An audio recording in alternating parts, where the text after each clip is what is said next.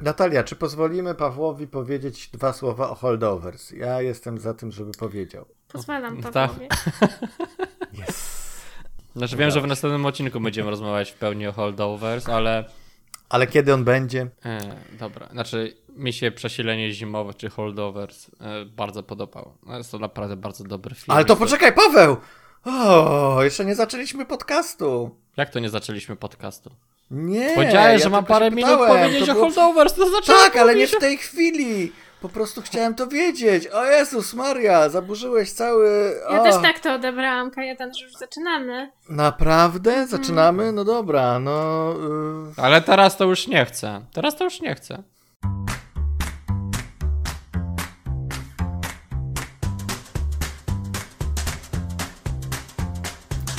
Kinotok. Podcast filmowy.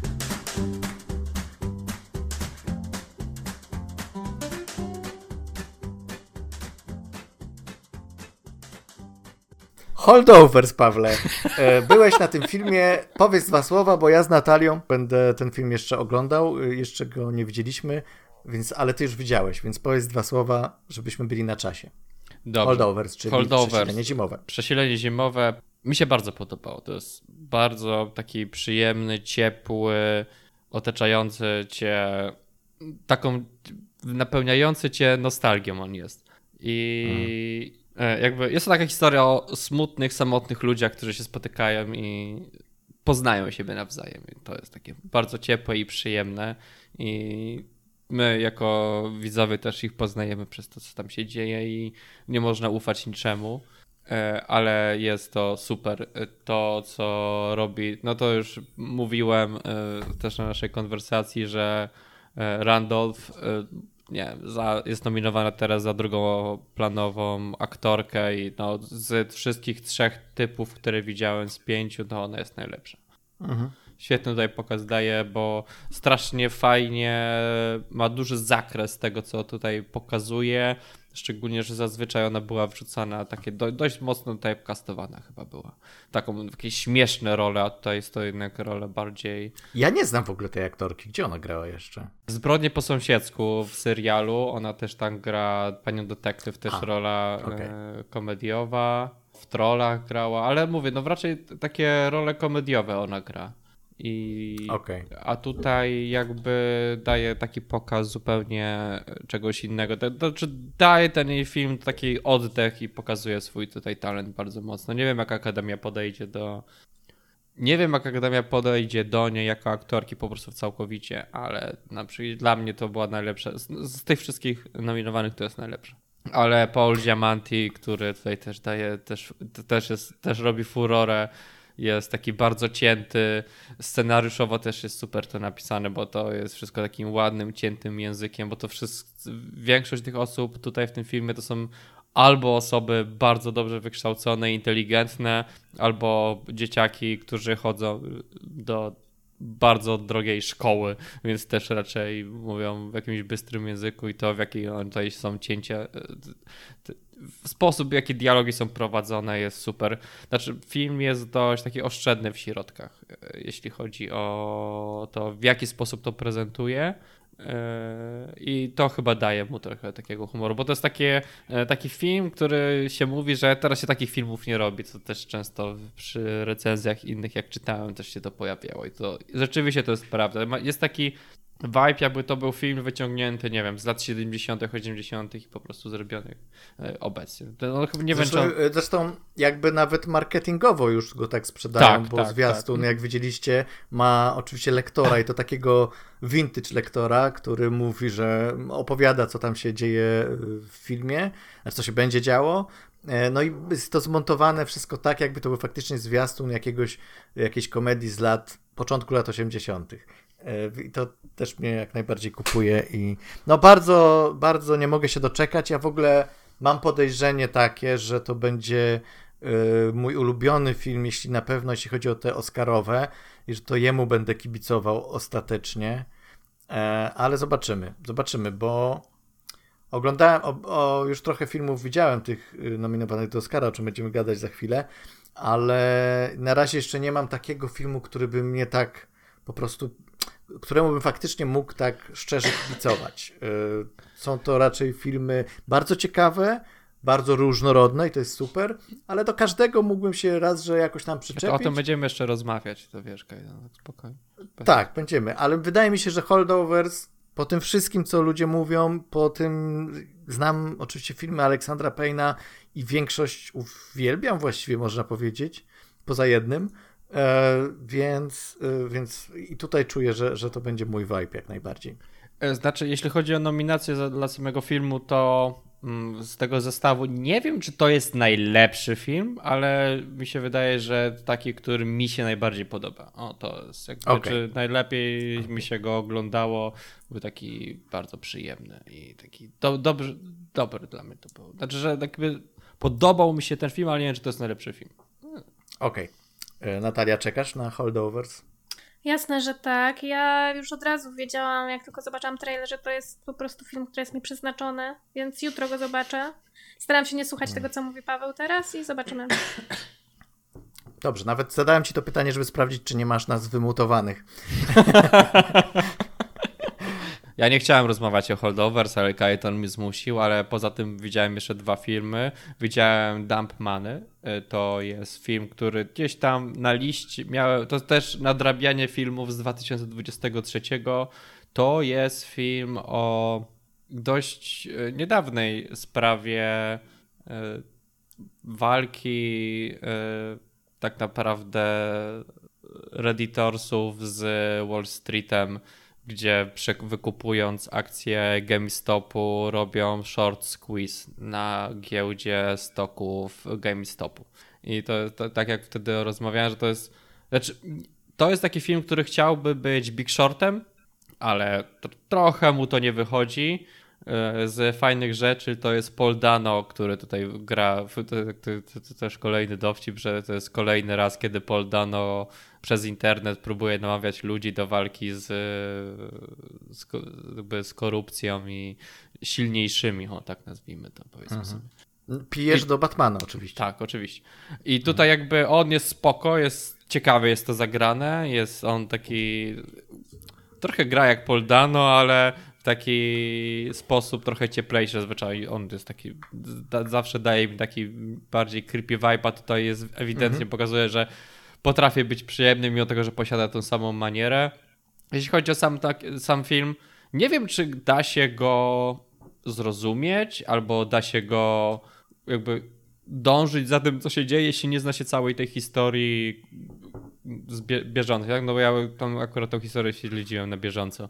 I tutaj jakby nie wiem, czy da się ten film zrozumieć, bo dla mnie to nie było problemem, tak? Bo wiedziałem, co tam się dzieje ale tutaj jakby bardziej poza tym, żeby wytłumaczyć ci jak oni, co tam się dzieje dokładnie, tak technicznie, to skupiają się bardziej na tym, jak ci przeciętni ludzie podchodzą do tego wszystkiego.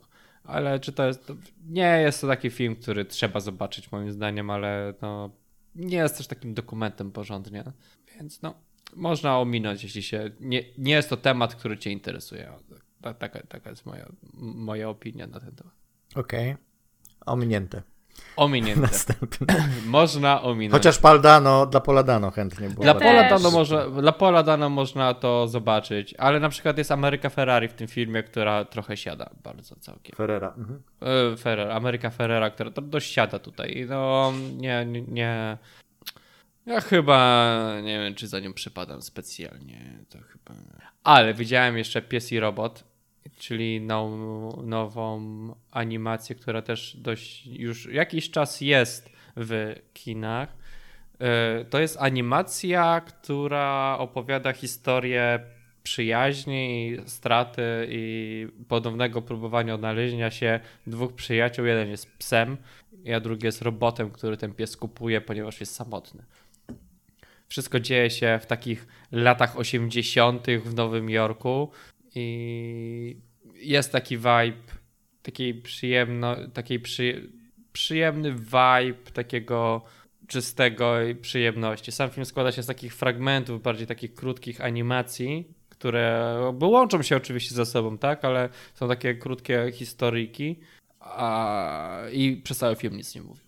Wszystko jest e, za pomocą mhm. min tych postaci, wizualnej strony przekazane, poza muzyką, tak? No bo to muzyka w tym filmie jest dość ważna, bo część piosenek jest połączonych z konkretnymi postaciami albo relacjami między postaciami. To też jest fajnie tutaj e, zorganizowane.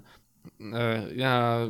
Znaczy, warto, warto moim zdaniem pójść na ten film. Wiem, że to nie jest rodzaj animacji, który E, wybijaby się jakoś specjalnie. Tak, animacja jest całkiem prosta, znaczy zrobiona bardzo ładnie, tak by w tym, co chciała osiągnąć, dania takiego vibe'u bardziej kreskówek z lat 80., 90. I to tutaj się to trzyma, choć to jest jakby troszkę, troszkę później. Mimo tego, że nawiązuje do tych lat 80., 90., widać, że to jest współcześnie robione i troszkę inaczej to, to wszystko działa.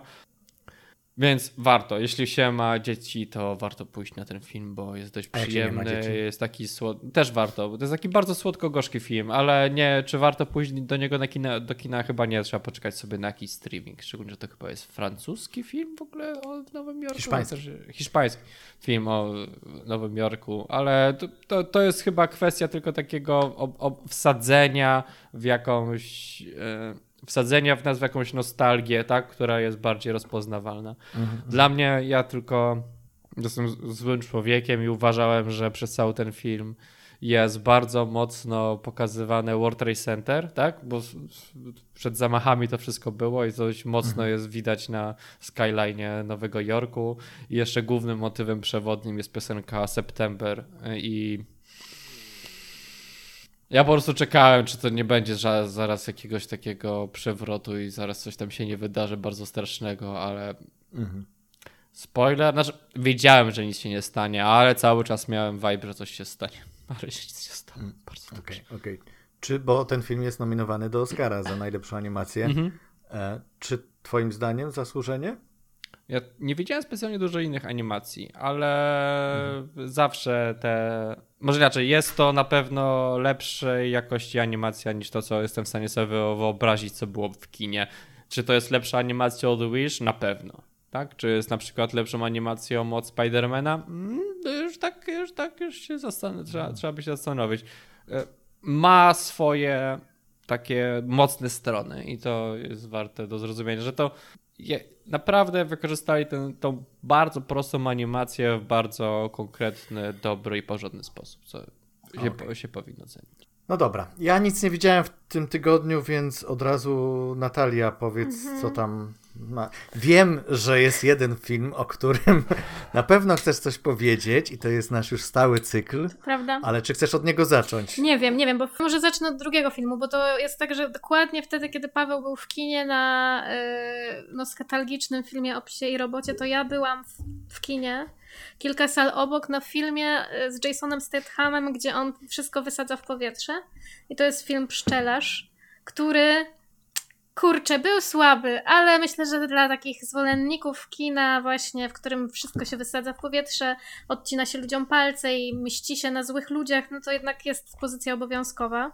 Yy, czy ja należę do tego grona? Nie do końca, ale nie żałuję, nie żałuję, że widziałam ten film. W filmie poza Stathamem jest yy, Jeremy Irons i jest Josh Hutcherson, yy, który grał Pitę w Igrzyskach Śmierci. Mhm. I jest to, szczerze mówiąc, dosyć duża marnacja tych trzech aktorów, zwłaszcza Jeremy'ego Ironsa, który gra po prostu tak nijaką postać, która pojawia się naprawdę na chwilę i, i nie wybrzmiewa w ogóle ta rola w żaden sposób. Yy, natomiast Josh Hutcherson gra mój, mojego, mój ulubiony typ Wilana, bo jest to taki Nepo Baby, który prowadzi taką firmę, która zajmuje się wyłudzeniami, jeździ na dyskorolce, je sushi, cały czas jakby oczyszcza swoją energię za pomocą tybetańskich gongów, więc to jest taka trochę stara szkoła, szkoła Wilana, jak w jakichś hakerach albo tego typu filmu, e, filmie klasy B z lat 90.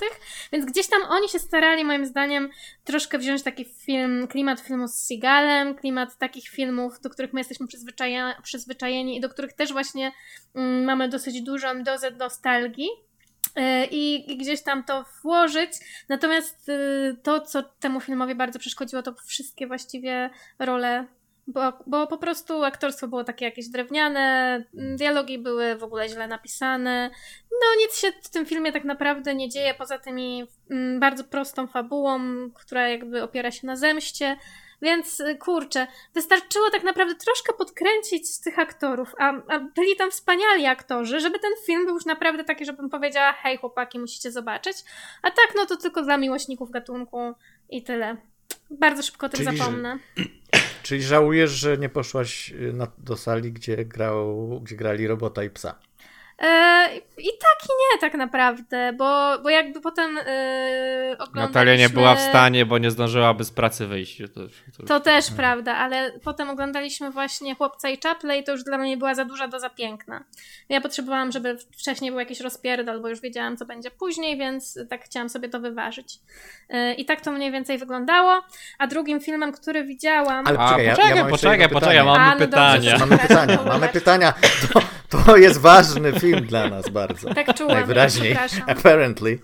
Czy na tle innych akcyjniaków styczniowych tak zwanych, e, jak wypada ten film tak mniej więcej porównawczo. I tutaj dodam, że dla mnie e, takie styczniowe akcyjniaki to są przede wszystkim e, filmy z Liamem Neesonem.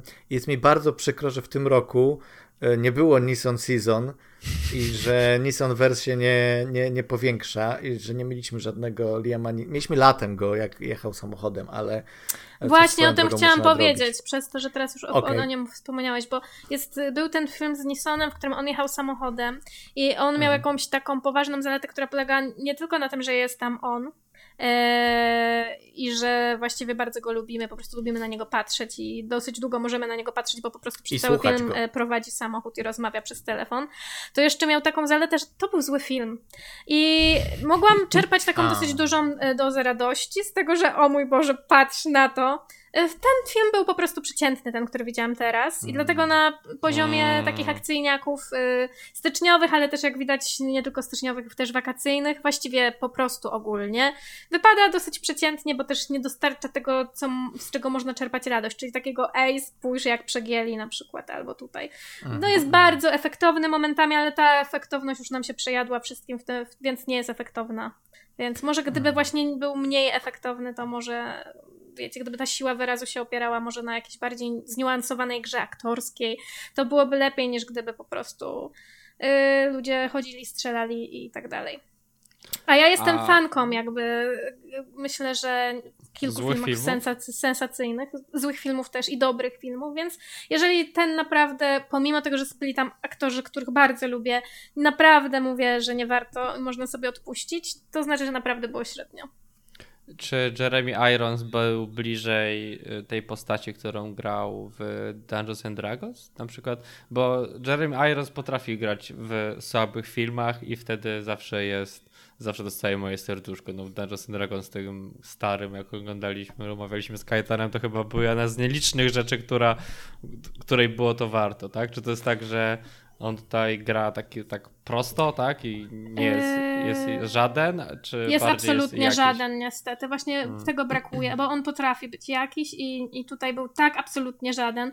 No, naprawdę nie polecam, ale też jednocześnie yy, jest to coś, co można włączyć na przykład w tle, żeby porysować albo coś innego porobić, to tak, wtedy myślę, że może to się sprawdzi. Natomiast jest drugi film, który, który bardzo się bałam zobaczyć który widzieliście już wy. Ja go jeszcze nie widziałam. I teraz tak, co sprawiło, że obejrzałam Saltburn? To, że wy już widzieliście i stwierdziliście, że musimy zrobić z tego cykl, jak każdy z nas po kolei opowiadał Saltburn. A dwa to, że y, po pierwsze, mój przyjaciel powiedział, Natalia, przecież z takich Saltburnów to już widziałaś mnóstwo, tylko że y, lepszych, to czego ty się boisz. I wtedy pomyślałam, faktycznie, pewnie tak jest. A dwa, to jak Paweł mi powiedział, że właściwie to Poor Things, to powinnam się obawiać dużo bardziej niż Saltburn, więc stwierdziłam, że kurczę, skoro jutro idę na, y, jutro, czyli to było dzisiaj, y, idę na Poor Things, to znaczy, że muszę obejrzeć Saltburn wcześniej, y, żeby potrenować, wiecie, moje zdumienie różnymi scenami. I teraz mhm. jestem niestety po stronie Pawła Kajetan, Scena z wanną, mech, no co się takiego stało? Czy już możemy spoilować ten film, czy jeszcze nie? No tak, myślę, że scena z wanną. O Jezu, tak. polizał trochę wannę, naprawdę, słuchajcie, nie jest to takie obrzydliwe, więc... Mm, no, Kto tego nie robił? Scena na cmentarzu, rzeczywiście troszkę mm, gorzej. Natomiast yy, wracając do tego, o czym rozmawialiśmy na samym początku i co być może się nie załapie na podcast, bo to była nasza prywatna rozmowa, rozmowa o tym, że jesteśmy już starzy, jesteśmy już retro, to bardzo mi się to podobało w tym filmie, że właśnie na przykład ta matka wspomina czas, wiecie, wspomina Pulp, wspomina, Oasis, jest świetna w ogóle referenc do Common People yy, Jarvisa Cockera, więc ten film ma fajne momenty, ale nie jedzie całkowicie po bandzie, jeśli chodzi o takie nawiązania popkulturowe, popkulturowe i w ogóle jakieś takie do okresu, w którym się znajdujemy. To jest bardzo subtelne, a wydaje mi się, że to mogłaby być mocna strona tego filmu. E, zamiast tego jest on po prostu bardzo ładnie wizualnie, ale to jest też trochę mało. Zdjęcia są rzeczywiście dobre e, i gra aktorska jest w porządku, naprawdę bardzo dobra. To są wszystko bardzo dobrzy aktorzy i to są dobre role, tylko mam wrażenie, że zabrakło temu wszystkiemu, wiecie, głębi, to rzeczywiście to, co się dzieje na samym końcu, jest takie jak, no tak, no przecież wiadomo było, że tak się sta- że to się dzieje, w sensie zero zaskoczenia, zero w ogóle, wiecie, mm, jakiegoś głębszego komentarza społecznego być może do tego wszystkiego, żeby to nabrało wagi, takiej właśnie jak w Parasite, albo właśnie jak w, słuchajcie, w tym, w Trójkąt Smutku, nie, poczekajcie, jak się nazywał ten film to... na statku? W Trójkącie, w Trójkącie. W Trójkącie. Hmm? Tak, e, więc tamte filmy jakby ten, ten aspekt takiego komentarza społecznego niosły ze sobą, chociaż wciąż były momentami zabawne, tak? Tam ten humor był obecny, zwłaszcza w trójkącie, to już w ogóle. A tutaj y, tak naprawdę nie mamy humoru. Mamy taką ładną bardzo widokówkę, mamy seksownych, hot ludzi, y, ale też niewiele z tego tak naprawdę wynika, bo też nic się nie dzieje na tym polu, też aż takiego, żeby tutaj, w sensie y, na przykład te różne romantyczne wątki, one, one niektóre są nawet nie tyle niespełnione, co też nie do końca nawet to niespełnienie jest tak super opisane, tak? W sensie na przykład ja na przykład nie czuję, dlaczego ten bohater rzeczywiście czuje się taki odrzucony, dlaczego on się czuje w takiej potrzebie na przykład, y, żeby utrzymywać jakąś iluzję wokół siebie, że, że też nie czuje jego zauroczenia żadną z tych postaci, ani fascynacją tym światem. W ogóle mam wrażenie, że ten film y, jest dobry, y, bo po prostu został bardzo dobrze nakręcony i historia i motyw ogólnie są w porządku. Natomiast jako, jaki, jaki aspekt poza wizualnym byśmy nie wzięli tutaj na warsztat, to po prostu brakuje temu takiej prawdziwości. Czyli na przykład mamy postacie, jakby mam wrażenie, że są świetnie mhm. rozpisane, ale jak weźmiemy każdą pojedynczą, no to jednak czujesz, że to jest taka marionetka, że tam nie ma wiele więcej. Tak, jest ta matka, jest ten ojciec, nawet są oni jako główne postaci i niewiele o nich wiemy tak naprawdę.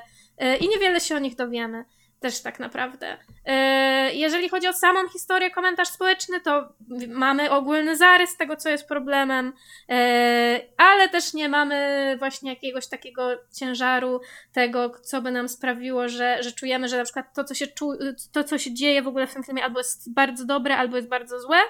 E, no a samo zakończenie też właśnie jest takie w stylu, wiecie, filmów które się ogląda w telewizji po prostu i że o mój Boże i na końcu się okazało, że i w ogóle wiecie takie na zasadzie o Shyamalan. nawet, no tak trochę tak, tylko właśnie gorzej. Czyli mamy wszystko tak, jakby, oni... części składowe są zajebiste, ale żadna z nich nie sprawia, że to jest ten Czyli film, który suma, jak to było, Paweł? Tak! tak! To się do Mówię. tego składa, Boże Paweł, naprawdę. Jednak jak Paweł coś powie, to... Jak coś powie, tak, to tak. prawda. Ale, um, no. Ale słuchajcie, to... chciałabym powiedzieć coś dobrego może o tym filmie, bo oceniłam go na Filmwebie na 7 na 10. E, I to jest dosyć wysoka ocena. na prawie bym, że dała se serduszko. Prawie, ale y, jednak nie dałam. Dlaczego prawie bym dała? Tylko i wyłącznie chyba za to nawiązanie do Pulp i Jarvisa Cockera, matki i tą krótką rozmowę o Oasis na leżakach. E, I takie, wiecie, teksty na przykład o Harrym Potterze i tak dalej. Fajnie było to napisane. Gdyby troszkę bardziej te dialogi zostały lepiej napisane, gdyby ci ludzie byli bardziej zabawni, to ten film byłby świetny. Ale ci ludzie są niejacy. Nie są aż tacy zabawni. I nie mają nic ciekawego do powiedzenia. I też nic takiego się tam nie dzieje, tak naprawdę. No i teraz już nie ro no rozumiem, skąd się wziął ten hype i być może nawet jakiś rodzaj marketingu oparty na tym, że są w tym filmie szokujące sceny. Takie szokujące sceny to teraz już widzimy w co drugim filmie, a w każdym serialu HBO, w każdym odcinku, więc hmm. jakby o A co prawda, chodzi? że... A czy to jest prawda, że w e, Poor Things są gorsze sceny niż w Saltburnie? Oj tak, Poor Things jest trudnym filmem. Dlaczego? Ja widziałam jak ludziom się oglądało ze mną na sali. Sala jeszcze dzisiaj była pełna i było im ciężko, więc myślę, że było, mm, byłoby im, było im ciężej niż by było, gdybyśmy A. oglądali Saltburn w kinie.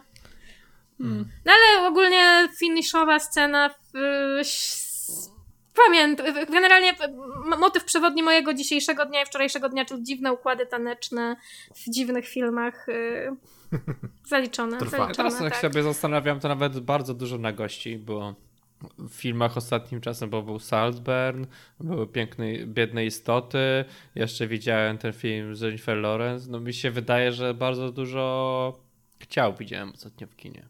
Znaczy w Jak kinie, się z tym w czujesz? Nie wiem, właśnie tak nie, nie wiem. No to teraz porozmawiamy sobie o tych filmach, które razem widzieliśmy, w sensie wszyscy widzieli tutaj zebrani e, w podcaście. Tak się zdarza E, czasami. O, w Czyli- kinie. Tak, to się czasem Kinie, zdarza. Nawet są właśnie. to dwa filmy. To jest Czyli dwa filmy, moment. które Kajetan widział, no. Dokładnie. Aż dwa filmy, które ja w ogóle widziałem e, w kinie? tym tygodniu. I jeszcze na dodatek w kinie. To już jest w ogóle jakieś, nie wiem, zaburzenia w rzeczywistości. E, dobra. E, to zacznijmy od tego filmu, o którym już Paweł tutaj napomknął, czyli Biedne Istoty. E, czyli film, najnowszy film Jorgosa Lantimosa. Mm. 11 nominacji do Oscarów i Złoty Lew w Wenecji i no bardzo, bardzo przychylne recenzje, a jednocześnie okazuje się, że wcale nie taki film dla każdego, prawda? Nie, ale E. czy... I... Dobra, Kajetan, stop, stop, stop, stop. Jaki film Jargosa jest Dokładnie. Jest dla wszystkich. Ale wiesz co? No, tak. Żaden, to prawda, ale, ale ja czytałem w recenzjach tego filmu, że ten film jest najbardziej dla wszystkich. I pewnie jest, tak? Ale być może, Mm, być może, wiesz, ktoś, kto nie wie, czy to jest film, może się złapać w tą pułapkę. E, pułapkę, no nie chcę mówić Nie, pułapkę, faworyta jest bardziej zobaczy ten film. Faworyta jest bardziej filmem dla wszystkich. Tak, Faworyta... być może. Ale być zabicie może. świętego jelenia? Nie, Ja uważam, jest to- absolutnie dla wszystkich. No dobra. Sorry. Już bardziej Lobster jest dla wszystkich niż... niż... No, Lobster nie jest dla mnie na pewno. ja Nienawidzę bardzo, tego filmu ja szczerze. bardzo lubię Lobster, jest dobry. Ja nienawidzę też jednego filmu jego, to jest Kieł. Absolutnie już z tyloma osobami się kłóciłam. Tyle kłótni Okej. już, y, wiecie, się wydarzyło. Więc to Znaczy- jest taki reżyser, co w ogóle ma takie filmy, że możesz go ogólnie lubić, ale nagle mówisz absolutnie nie, skreślam. Nie, a ja Kła akurat nie widziałem jeszcze akurat, to... Ja nie widziałem ani Kła, ani y, Jelenia, więc widziałem, tak naprawdę to jest trzeci film Lantimosa, który widziałem i do tej pory to było plus i minus, czyli jeden bardzo lubię, a jednego nienawidzę. No i zaraz powiemy sobie, co, co myślimy o biednych istotach.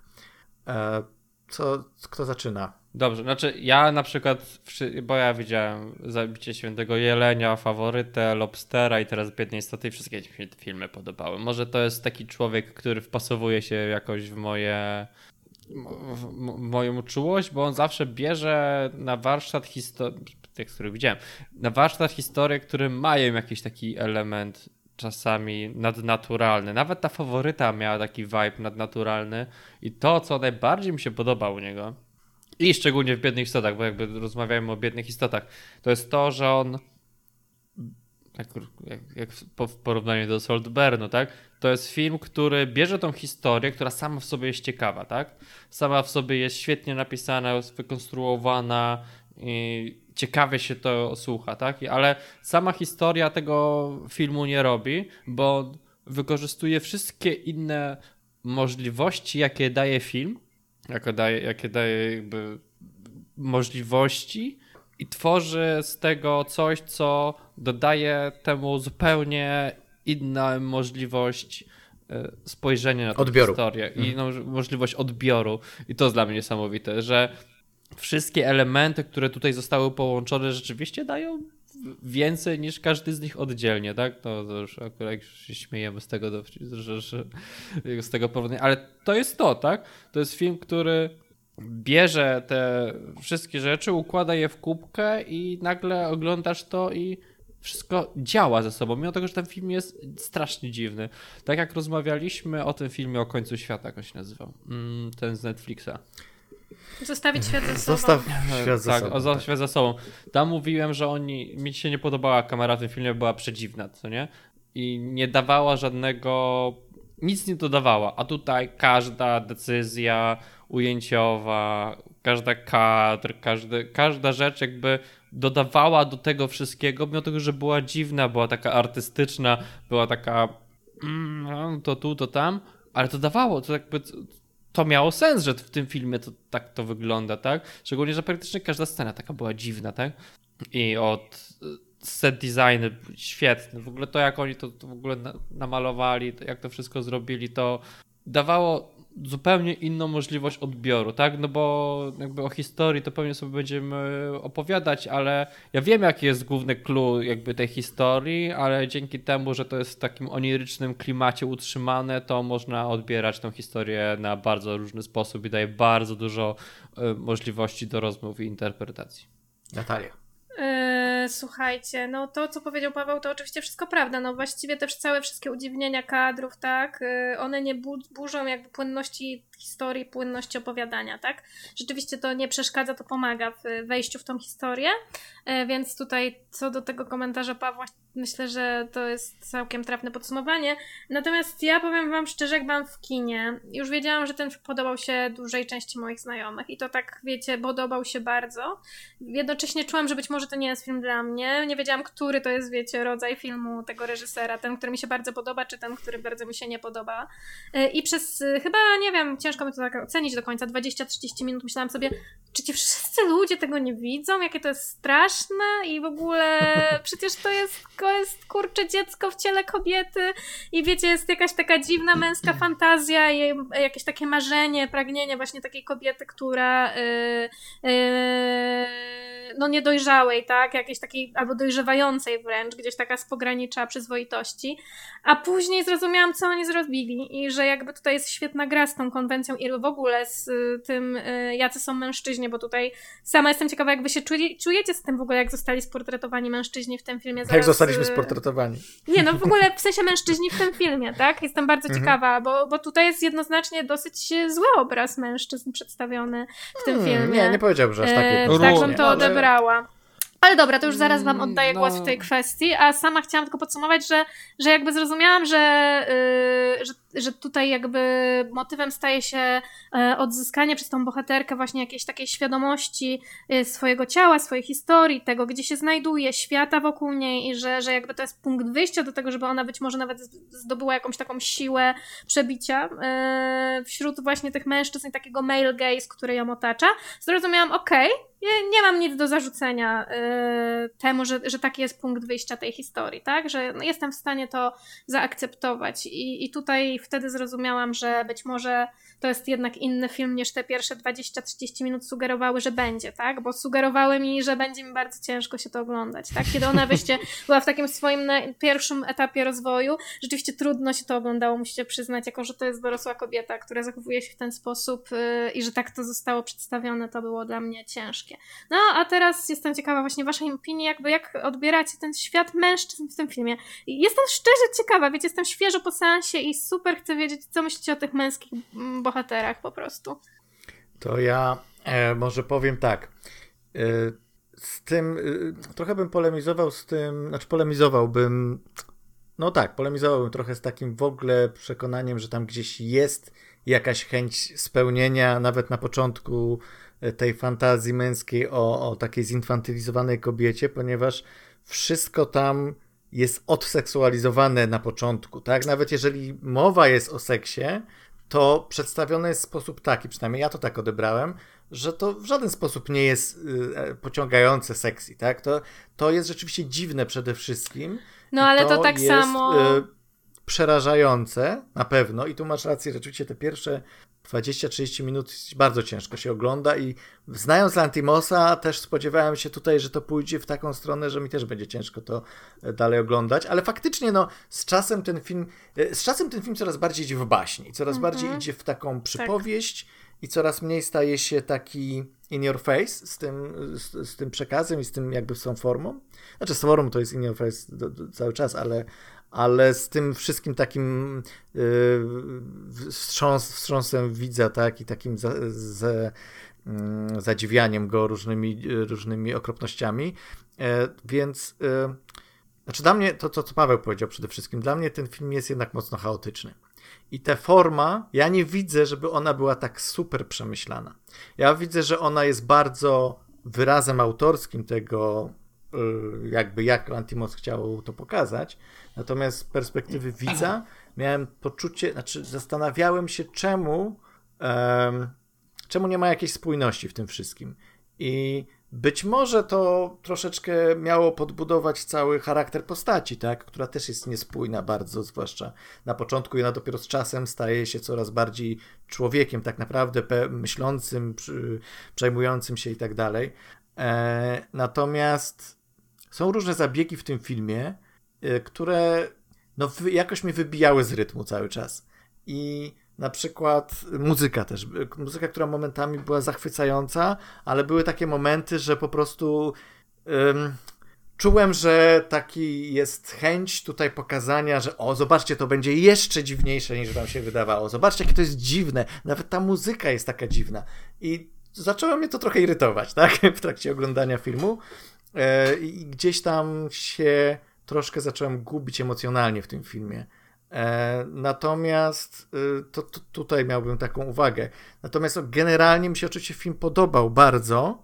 Może bardzo to za duże słowo. Podobał mi się ten film, mm, ale na przykład y, jakbym go porównał do poprzedniego, czyli do faworyty, to mam, mam przekonanie takie, że jednak faworyta była bardziej spójnym, bardziej przemyślanym filmem, którego jakby myśl była bardziej taka mm, właśnie konkretna i y, jakby spójna, a tutaj mam wrażenie, że za dużo chciał trochę ten film powiedzieć. Że, że cały czas jest takie wahanie między tym, tak naprawdę, co chciał reżyser powiedzieć przez ten film.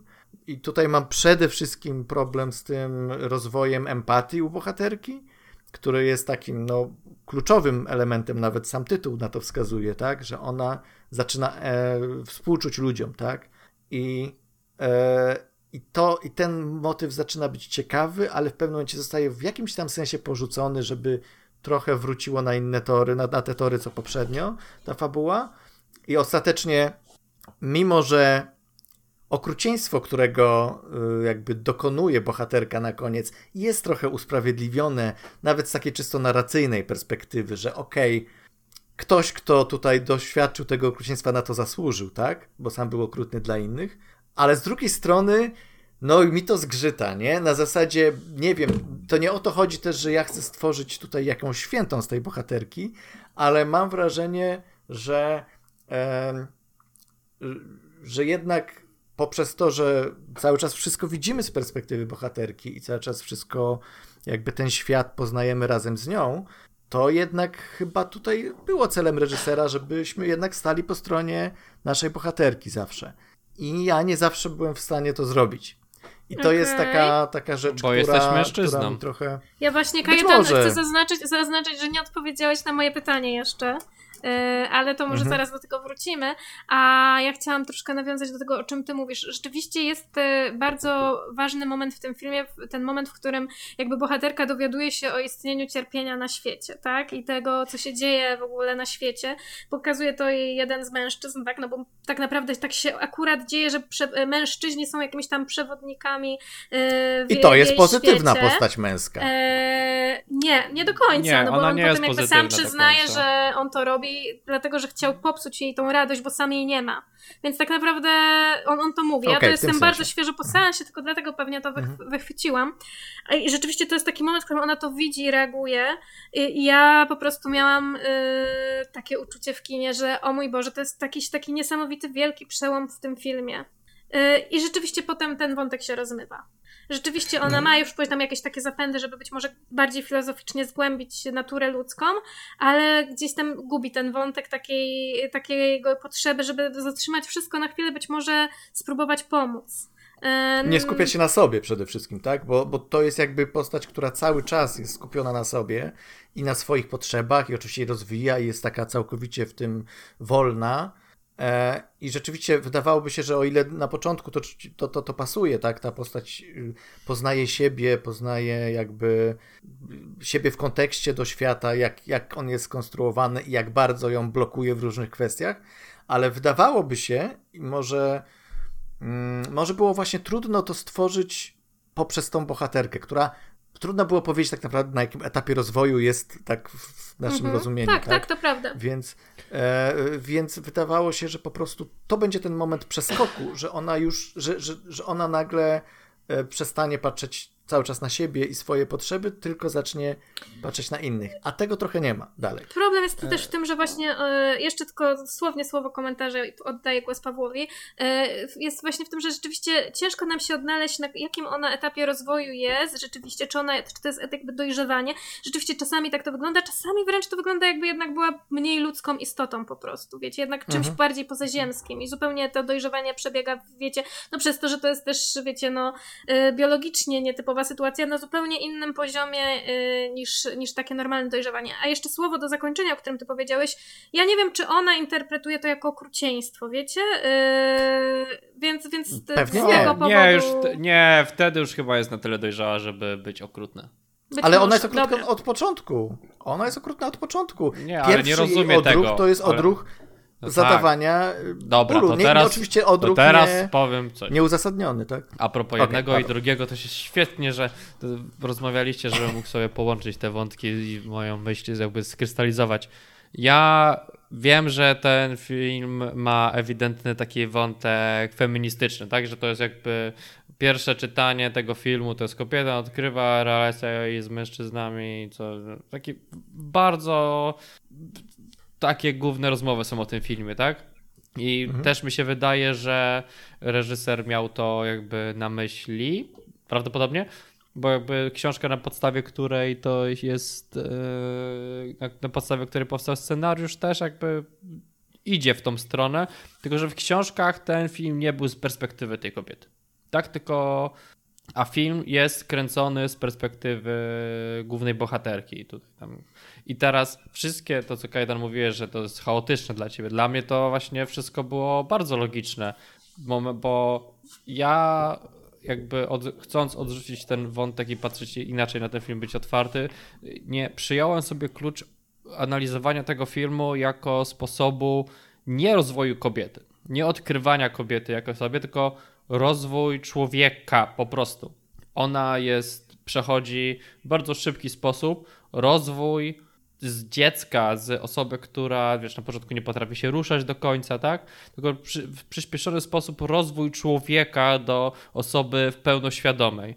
I ca, wszystkie zabiegi, jeśli patrzymy na ten film, jakby to, co widzimy, to jest perspektywa tej dziewczyny, to w tym momencie y, wszystkie zabiegi, które się pojawiają, są zabiegami patrzenia z jej perspektywy. Jest film jest czarno-biały, kiedy jest na przykład w domu, kiedy jest zamknięta na świat, kiedy wyjeżdża pierwszy raz, wszystko jest jednokolorowe, tak? Kiedy płynie statkiem, tak? Te pierwsze podróże są takie, że to wszystko ma jedną barwę. Kiedy patrzymy na to, na te osoby, które są poszkodowane, ona widzi je z daleka, tak? To są te ujęcia, które pokazują to jakby gdzie, skąd ona, ona patrzy. I tak dalej, aż dochodzimy do tej pełnego koloru, gdzie film na samym końcu ma bardziej naturalną barwę, tak? Bo, ponieważ staje się normalnie bardziej skomplikowaną osobą. I tak samo jeśli chodzi o jej zachowanie. Na początku jest dzieckiem, jest okrutne, bo dzieci na początku są okrutne, tak? Dziecko nie potrafi zrozumieć tego, co się dzieje. Odkrywa swoją seksualność, próbuje ją rozwijać w sposób, który. Bo nie rozumie, nikt nie, nie, nie powiedział, że to jest niestosowne, żeby to robić, tak? Przy ludziach przy stole. A potem to rozwija. Jaka jest pierwsza reakcja osoby, która zaczyna pojmować to, że istnieje na świecie okrucieństwo i istnieje zło w momencie, w którym przez większość czasu ta osoba była, będąc dzieckiem, jesteś zamknięta nad. Od, od, społeczeństwo odseparowuje cię od tego bólu i nagle tutaj facet pokazuje jej, zobacz, tam jest okrucieństwo, tak? To jest, ci ludzie są biedni, ona była utrzymywana przez wszystko, tak? Więc pierwszą jej reakcją jest chęć pomocy tym ludziom, nieważne jaki sposób, nieważne jakie konsekwencje do, do tego doprowadzą. Ona chce to jak najszybciej rozwiązać, chce pomóc im jak najbardziej. Aż potem chodzi do kolejnej eksploracji, próbowanie zdobycia i zbudowania. Po tym wszystkim odrzuca to, bo rozumie, że to jest bezsensowne. I teraz jakby buduje, na sam koniec buduje i próbuje zbudować dla siebie środkami, które posiada jakieś życie, jakąś stabilność, aż w końcu wraca do tego domu, gdzie próbuje podjąć tą rolę, do której To ona była ja, ostatecznie. ja ci przerwę. Bo może trochę za dużo spoilujemy, jednak nie uprzedzając No wcześniej. tak, no ale chodzi, wiesz, jakby, wiesz o co chodzi, że jakby Mhm. masz, że nie, jakby patrząc na klucz rozwoju, tak oczywiście to może być też jakby, jakby ta analiza feministyczna też oczywiście tutaj wszystko pasuje do tego, co, co mówię, tak, ale patrząc na klucz rozwoju osoby, to zaczyna to klikać, tak? To, dlaczego ona się zachowuje dziwacznie, dlaczego e, te, ten film tak wygląda, dlaczego te kolory się zmieniają, ujęcia. Na przykład jest jedna ciekawa scena, jak e, pod koniec używają takiej jest taki śmieszny no, obiektyw, który ma, jak na rzeczy, na której ma skupienie, masz, e, masz, masz wszystko równe, ale zamazują ci się obiekty z tyłu Fish tak eye. mocne. Ale Mówisz o nie, fish nie, nie, nie fish nie, eye'u, tylko pod koniec, że taki się powstaje bardzo że tam jest takie ziarno zupełnie tam pod koniec z tyłu głowy za osobą, tak? No bo ona wtedy zaczyna dostrzegać tę osobę, tak? Że wtedy te osoby jak ze sobą rozmawiają, to się skupiają na sobie, to wszystko co jest za tobą, no nie ma znaczenia, tak? Może film dość klarownie, znaczy jeśli się skupi, jakby myśląc o tym filmie drugi raz z tyłu za sobą, tak? Przy drugim oglądaniu prawdopodobnie bym jeszcze może więcej tego wyłapał i to jakby łatwiej ten klucz bym złapał, ale już w tym momencie widziałem ten klucz i to było takie, no ona skupia się na tym na przykład, tak? Wykorzystując sam, sam sposób tego, w jaki to było nakręcone, tak? Sprzedaje ci to, co ona myśli, nie mówiąc tego, co ona myśli. Więc wszystkie moim zdaniem te rzeczy były dość spójne, tak? Ja uważam, że cały czas oboje nie odpowiedzieliście na moje pytanie, co myślicie o męskich postaciach w tym filmie. Więc ja tutaj teraz powiem, co ja o nich myślę, bo dałam wam szansę, żebyście wypowiedzieli się najpierw. Pamiętajcie Ja o chciałem tym. odpowiedzieć na Nie no, argumenty najpierw- Pawła, ale najpierw, okej. najpierw chciałem porozmawiać o filmie, a potem o mężczyznach, widzisz? Tak, bo o Ale mężczyznach słuchajcie, po, po, ja powiem wam O mężczyznach będzie klucz- czas, żeby jeszcze porozmawiać, spokojnie. Dajcie Natalia. mi, dajcie mi, proszę. Nie no, ale słuchaj, teraz ja ci powiem. ja uważam, że ten klucz feministyczny jest absolutnie nie do odrzucenia i że ten rozwój jest stricte rozwojem kobiety. Tak jak zauważycie, rzeczywiście od samego początku y, wszystkie jej relacje są, to są relacje z mężczyznami. Dopiero później jakby pojawiają się jakiekolwiek postacie kobiece, które też jakby y, występują w jakiejś relacji do niej, tak? Chociaż często to są też uwikłane, uwikłane jakoś romantycznie, erotycznie y, relacje. Więc właściwie każda relacja, w jakiej ona, w jakiej ona się znajduje, zwiąże się z tym, z postrzeganiem jej jako kobiety, jej jako obiektu fantazji i zazwyczaj jako od razu obiektu westchnień, tak? Właściwie y, od razu y, tak jakby mm, mamy tego e, ojca, który ją stworzył, granego przez Williama Defoe e, który od razu mówi, że nie stworzył jej sobie jako kochankę, bo jest eunuchem, ale gdzieś tam jest ten argument prędzej niż nawet na tym, nad tym, że bo to jest moje dzieło, bo to jest y, ko- mm, mózg, Moje dziecka dziecko. W, mózg dziecka w ciele kobiety i tak dalej. I od razu jest jej swatanie, jej, wiecie, wy, jej wydawanie za, za, za mąż. Y, i od razu jest ten wątek. Potem jest mężczyzna, który ją wykrada, bo rozumie, że jest jakimś takim szczególnym obiektem, ona jest jakimś takim szczególnym obiektem pożądania, jest nietypowa, wyjątkowa i tak dalej, więc jest wręcz wykradziona do tego, on jakby staje się właśnie jej pierwszym takim przewodnikiem po świecie, chociaż no tak naprawdę tym świecie poza domem, bo wcześniej już miała tych dwóch przewodników, e, o których mówiłam wcześniej. Potem znajduje się inny mężczyzna, który jest mądrzejszy od tamtego mężczyzny, który mówi, to ja ci teraz pokażę świat E, i rzeczywiście e, ona cały czas występuje w takiej relacji te, tego, co o niej myślą mężczyźni. E, No I tak, ale tego, że oni nie strony, mogą sobie poradzić z tym, że ona ich przerasta w, ka- w, każdej, w każdym możliwym aspekcie, tak? Jakby ona uczy się od nich i jakby nagle wykracza poza to. Okazuje się, że jest odważniejsza. No wiecie, bo tak jak mamy ją, jej relację z Markiem Ruffalo. Mm, swoją drogą całkiem niezła rola Ma- Marka Ruffalo. Nie wiem, czy taka, żeby rzeczywiście Zajebista. nominacja Bardzo do dobra. Oscara. Może tak, Absolutnie. może tak. E, w każdym razie, wiecie, jak on jakby od samego początku jej mówi, że żeby ona się do niego nie przywiązywała, żeby e, nie wyobrażała sobie za dużo, bo on jest takim właśnie awanturnikiem i że, że jakby nie lubi się Nie powiedzmy się. ustatkować, tak dokładnie nie zakochuj się i tak dalej, więc ona dokładnie robi to, co on ją prosi. I co się dzieje? Nagle on ma do niej pretensje o to. I za każdym razem, kiedy ona robi dokładnie, co ci ludzie jej mówią, bo przecież ona taka właśnie jest. Ona te wszystkie instrukcje bierze bardzo dosłownie. Ona nie ma tego miejsca na interpretację, wiecie, na trzy warstwy, czy to jest situationship, czy to jest w ogóle relationship, czy, to, czy co to jest, tylko ona działa tak po prostu. To oni są w szoku, kiedy ona po prostu robi to, co właściwie sami powiedzieli jej, żeby zrobiła.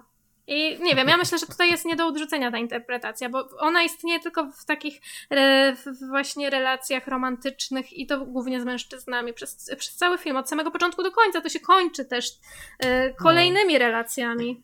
To jest cała historia jest o tym tak naprawdę. No właśnie. Znaczy, wiesz, ja nie mówię, że nie odrzucam tej interpretacji, tylko uważam, że jakby jest... Jakby... Że można, znaczy ty, że ty to z tej perspektywy, ja też, znaczy ja bym... Bo, wiesz, bo jestem mężczyzną, trudno tym... mi jakby patrzeć na perspektywę e... kobiecą, tak? No trudno mi, nie żyłem. Ale chciałem zasugerować, że myślę, mimo że... wszystko... Słuchajcie, no reżyser też jest mężczyzną, prawda, tego filmu. No właśnie, ja to też do tego Ale historia, miał, miał, scenariusz, to wiedział, ale są napisane na podstawie, przez faceta, napisane na podstawie książki pisanej przez faceta. Ale abstrahując, ale z drugiej strony, jak się pojawia Burdelmana, mama to też ją wykorzystuje. Tak, i o tym mówię, że ona jest tylko i wyłącznie obiektem, więc tutaj mamy, czy ten film nie ma takiej lekkiej warstwy mizoginistycznej ukrytej w sobie? Właśnie być może no, przez to... Mama jest no tak, ale... ale jak, no tak, tak ale mizoginia nie jest jakby czymś typowo męskim. Można być kobietą, która jest mizoginistką też. Okay, okay. Najbardziej mi chodzi o to, że właśnie, że czy to nie widać, że to jest właśnie dzieło mężczyzny na podstawie powieści napisanej przez mężczyznę i wiecie, gdzieś tam to jest. Ja uważam, że ten film jest bardzo dobry. Oceniłam go, dam mu serduszko i uważam, że to odzyskiwanie tej świadomości poznawanie świata jest 10 razy tysięcy lepsze niż było w Barbie na przykład, tak? Eee, to kolejna rzecz, do której nawiązać. uważam, że ten film ma lekki taki podtekst mizoginistyczny, ciężko go się pozbyć i być może właśnie dzięki temu też jest y, dobrym filmem, o tyle, że jakby nie pozbywa się tej warstwy i teraz możemy znaczy, ja o tym w, te, w ten sposób rozmawiać jest... i w ten sposób go interpretować. Znaczy ja uważam, że to był celowy zabieg. To nie, było, to nie była rzecz, która miałaby w jakikolwiek sposób, jakby o tym był ten film trochę, co nie? Więc to znaczy uważam, że tak, ale uważam, że oprócz tego, że o tym jest ten film, to gdzieś tam mimo wszystko on sam siebie, w tym jak się kończy chociażby i że jakby to wciąż jest główne clue, to życie w relacjach, yy, to można się nad tym zastanowić. Tak tylko Właśnie trochę. dla mnie ten, to zakończenie, ono zgrzyta chyba najbardziej.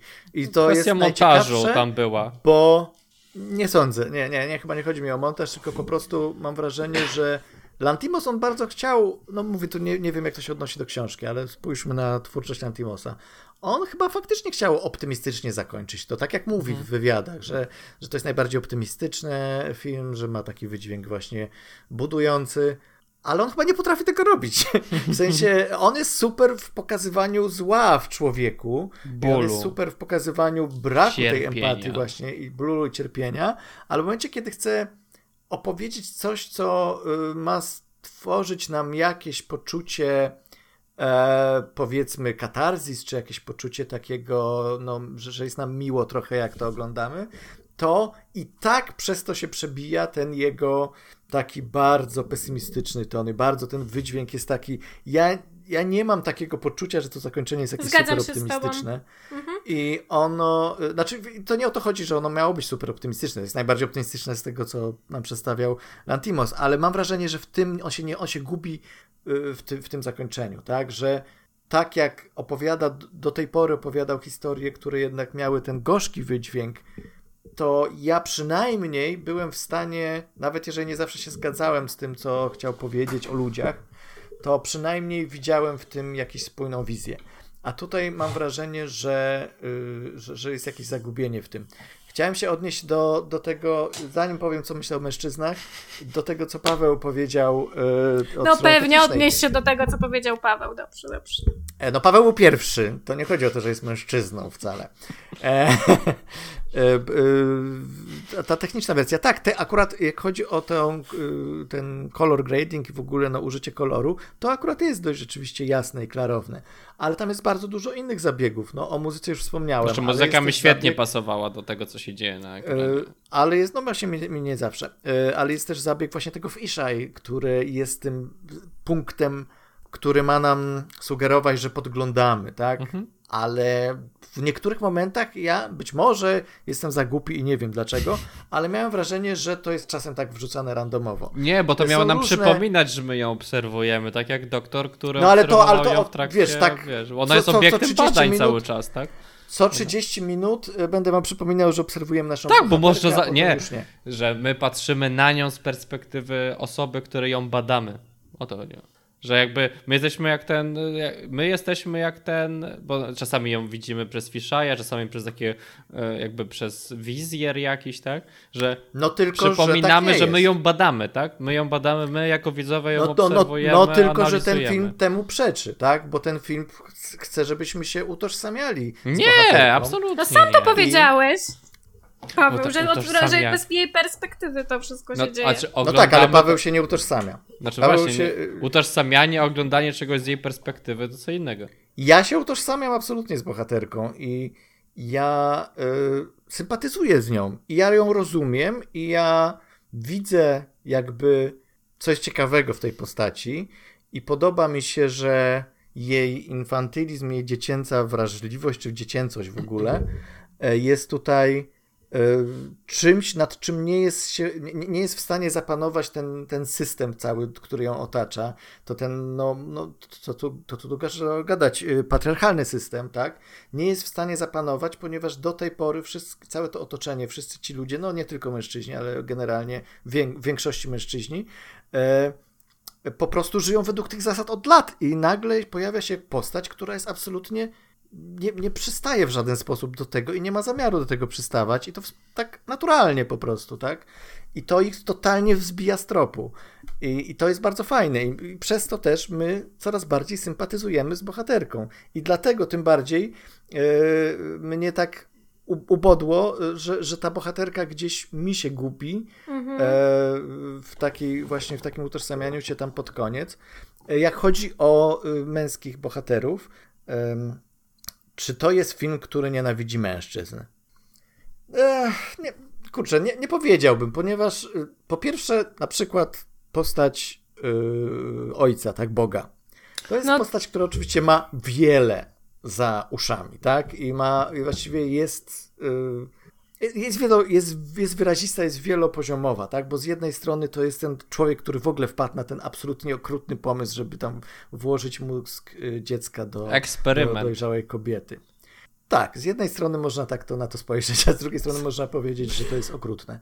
E, Z, z drugiej strony uratował dzięki temu jej życie, tak? Tylko, że to już nie jest No jej nie, życie, nie tylko życie uratował. To, to kogoś jest kwestia innego. eksperymentu jednak chyba. No okej, no to okej, to, e, to, to tutaj tego nie będę bronił, ale No a to wiele lat utrzymywania relacja- w kłamstwie, wiesz. Nie, no, no, Jas, tam- jak ona najbardziej. Wiele lat utrzymywania w, w Znaczy, kłamstwie. nie wiele lat, ona chyba tam parę miesięcy była u niego. Złudnych, no lat w sensie takim rozwoju tej bohaterki. Aha, okej. E, no, no tak, masz rację, tam tych tych lat tam chyba nie było, chociaż też, to też nie jest jasne, ile, jak, Nie ile wiemy, czasu jak długo ona tam, ona tam spędza. jest. E, w każdym razie, no tak, utrzymuje ją tak y, w bezpiecznym, y, pod bezpieczną kopułą, nie chcąc w, jakby te, też, też w trosce o nią, tak? Bo sam jest potworem i wie, jak ludzie na niego reagują, więc on chce ją ochronić przed tym. I jakby to jest postać na tyle złożona, że mam wrażenie, jeszcze tam są ojcowskie odruchy, jeszcze tam jest ten moment, że on w pewnym momencie jednak ją wspiera w tym, żeby ona wyruszyła w tą podróż. Y, Że na końcu jest bardzo miła taka relacja, że ona, że ona też czuje do niego tą. y, No wiesz, tą, toksyczne relacje też, y, też takie są. Być może, ale, ale ja, nie, ja nie czuję w tym filmie, że ta postać w jakiś bardzo skrajny sposób miała być przedstawiona negatywnie. Znaczy ona ma Każda mnóstwo relacja z rodzicem cech, jest w jakiś ale jest też żałosna w jakiś sposób. Jest też osobą, która sama była krzywdzona przez lata, e, przez swojego ojca. No to Więc jest, wiesz, tutaj łańcuch widzimy- przemocy. Jasne, Mm. oczywiście tak. Ale widzimy, ale to jest ciekawe, tak? Znaczy w sensie można sympatyzować w jakimś tam sensie z tym, e, z tym ojcem. E, Postać e, Marka Ruffalo e, to znowu jest tak. z- On jest tak uroczy. Może jest zbyt uroczy, ale to jest tak urocza postać, że znowu. O nie, zapytaj em, jakiejkolwiek mojej koleżanki, powie ci, że jest to absolutnie zupełnie nieurocza postać. Jestem pewna. No to nie jest uroczy, no absolutnie, to muszę No, uro... no dobrze, może złego określenia użyłem. On jest przeciwieństwem może... bycia uroczym. Chodzi o to, chodzi o to że, że y, on jako postać komediowa i Mark Ruffalo to podkręca jeszcze bardzo mocno, jest, ym, no nie wiem, nie, nie, może, może innego słowa mogłem użyć, ale trudno mi teraz użyć innego słowa. Uroczy w tym sensie, że, y, że po prostu przyjemnie się ogląda te jego wszystkie porażki, że w jakimś tam sensie to nie jest postać, Mam nadzieję, że która, nigdy mi nie którego, powiesz, że jestem urocza w takim razie, bo jeżeli do tak, to jest którego twoja obrazem. interpretacja. Znaczy, nie- Przyje, nie- przyjemnie nie się ogląda od- twoje porażki. Nie żywi się, tak, nie żywi się od razy do niego, tak? No, no, w sensie on robi różne okropne rzeczy, ale nie potrafi ich robić. On nie potrafi nawet być okrutny za bardzo, ponieważ bardzo szybko okazuje się, że, że, że, że dużo łatwiej jest nim manipulować, niż on potrafi kimś manipulować. A przynajmniej nasza bohaterka to potrafi. Więc. e, Znaczy ona się uczy dopiero tego Bezwiednie, robić, tak? Ale, ale to robi. Ona zaczyna się Więc, dopiero no nie wiem, uczyć ich tego. wspólny taniec, to, że ich łączy ta chęć y, takiego no, życia y, przygodowego, tak, to, to że on, on też trochę chciałby taki być jak ona, on też jest trochę w nią zapatrzony, że y, faktycznie ona jest tą osobą, która jest poza systemem i on, on by trochę chciał taki być, ale nie potrafi z tego Ale wyjść. zobacz, jak, Więc- jak szybko dochodzi do jakichś takich aktów przemocy między nim a nią, tak? Yy, W momentach takich, w których on jej dokładnie mówi, co ona ma ro- mówić i jak ma się zachowywać. Ten ich taniec też Ale- jakby to jest taki spo- sposób raczej, żeby ją z powrotem zaprowadzić na krzesełko Ale to jest później. to cholernie nieudolne, to jest No cholernie tak, no nieudolne, tak, no to to, jest wtedy, śmieszne. no to jest to postać nieporadna, może nie nieurocza. Nieporadna, ale przez to, ale no tak, nieporadna, ale przez to jest to jakieś urocze dla mnie. E, w każdym razie e, to nie jest postać męska, która by, którą bym w jakimś sensie tak czysto miał taki odruch, że, że, że nienawidzę go, Ja ale tak. być może to jest moja perspektywa męska. Ja totalnie Okej. tak, od razu ci mówię i jakby myślę, że, że no jakby on się staje taką okropną postacią w momencie, w którym jakby okazuje się, że ona nie jest jego własnością i ona nie robi dokładnie tak, jak on tego chce. I ona No i się On, robi? wymyka... on jest y, rozpuszczonym dzieciakiem tak naprawdę w Tak, no ale wiecie, on, on właściwie sprowadza na nią na sam koniec najgorsze właściwie, co może zrobić, tak? Sprowadza tej, y, nie będę mówić, Okej, ale on rzeczywiście robi tak. najgorszą rzecz, jaką mógł jej zrobić. Tak naprawdę.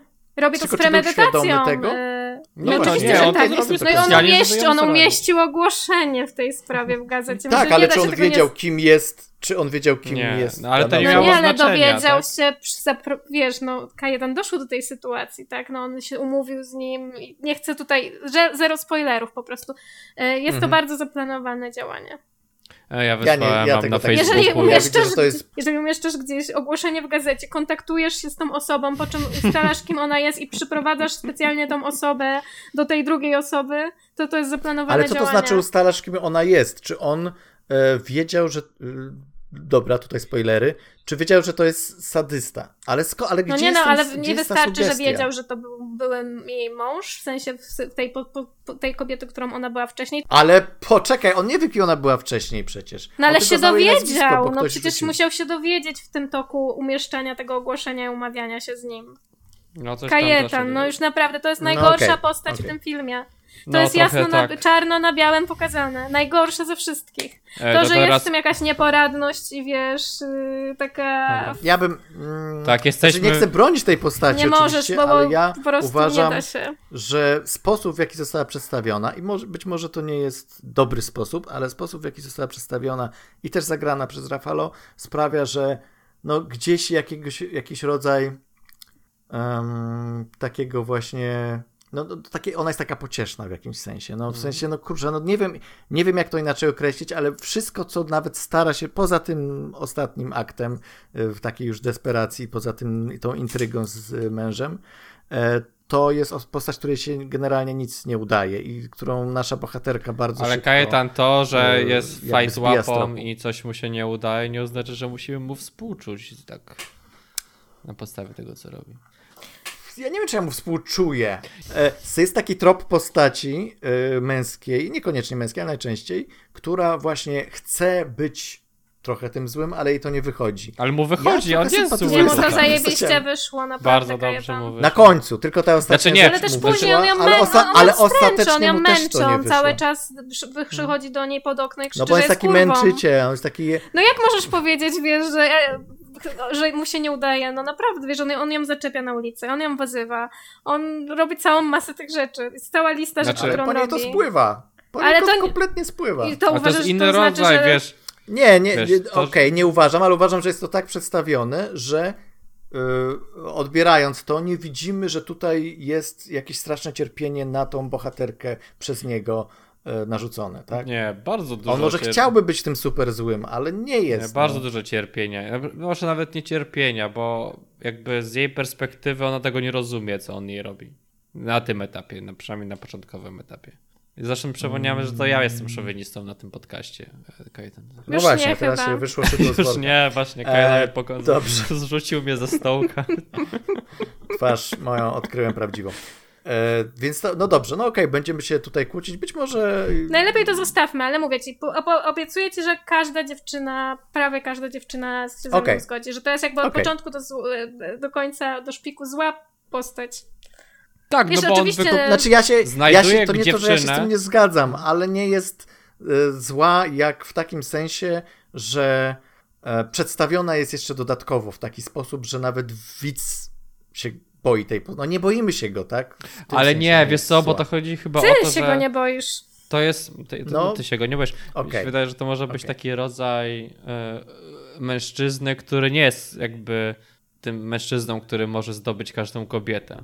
Tylko bardziej tym Ale dla- mężczyzną, który jest słabszy i nie ma jakby wiary w samego siebie, więc kiedy widzi słabszą i dość nie, jak, nieogarniętą, niezdecydowaną kobietę, próbuje z nią, ją zmanipulować, ponieważ wie, że to jest jedyny sposób, żeby e, cokolwiek, jakąkolwiek kobietę zdobyć. No i to jest tak? żałosne. Tak, i to jest żałosne, no. tak jakby, i to jest zachowanie, które tam e, w jakiś sposób rozumiemy, bo on jakby specjalnie wybiera tą osobę, on to jest celem dla niego.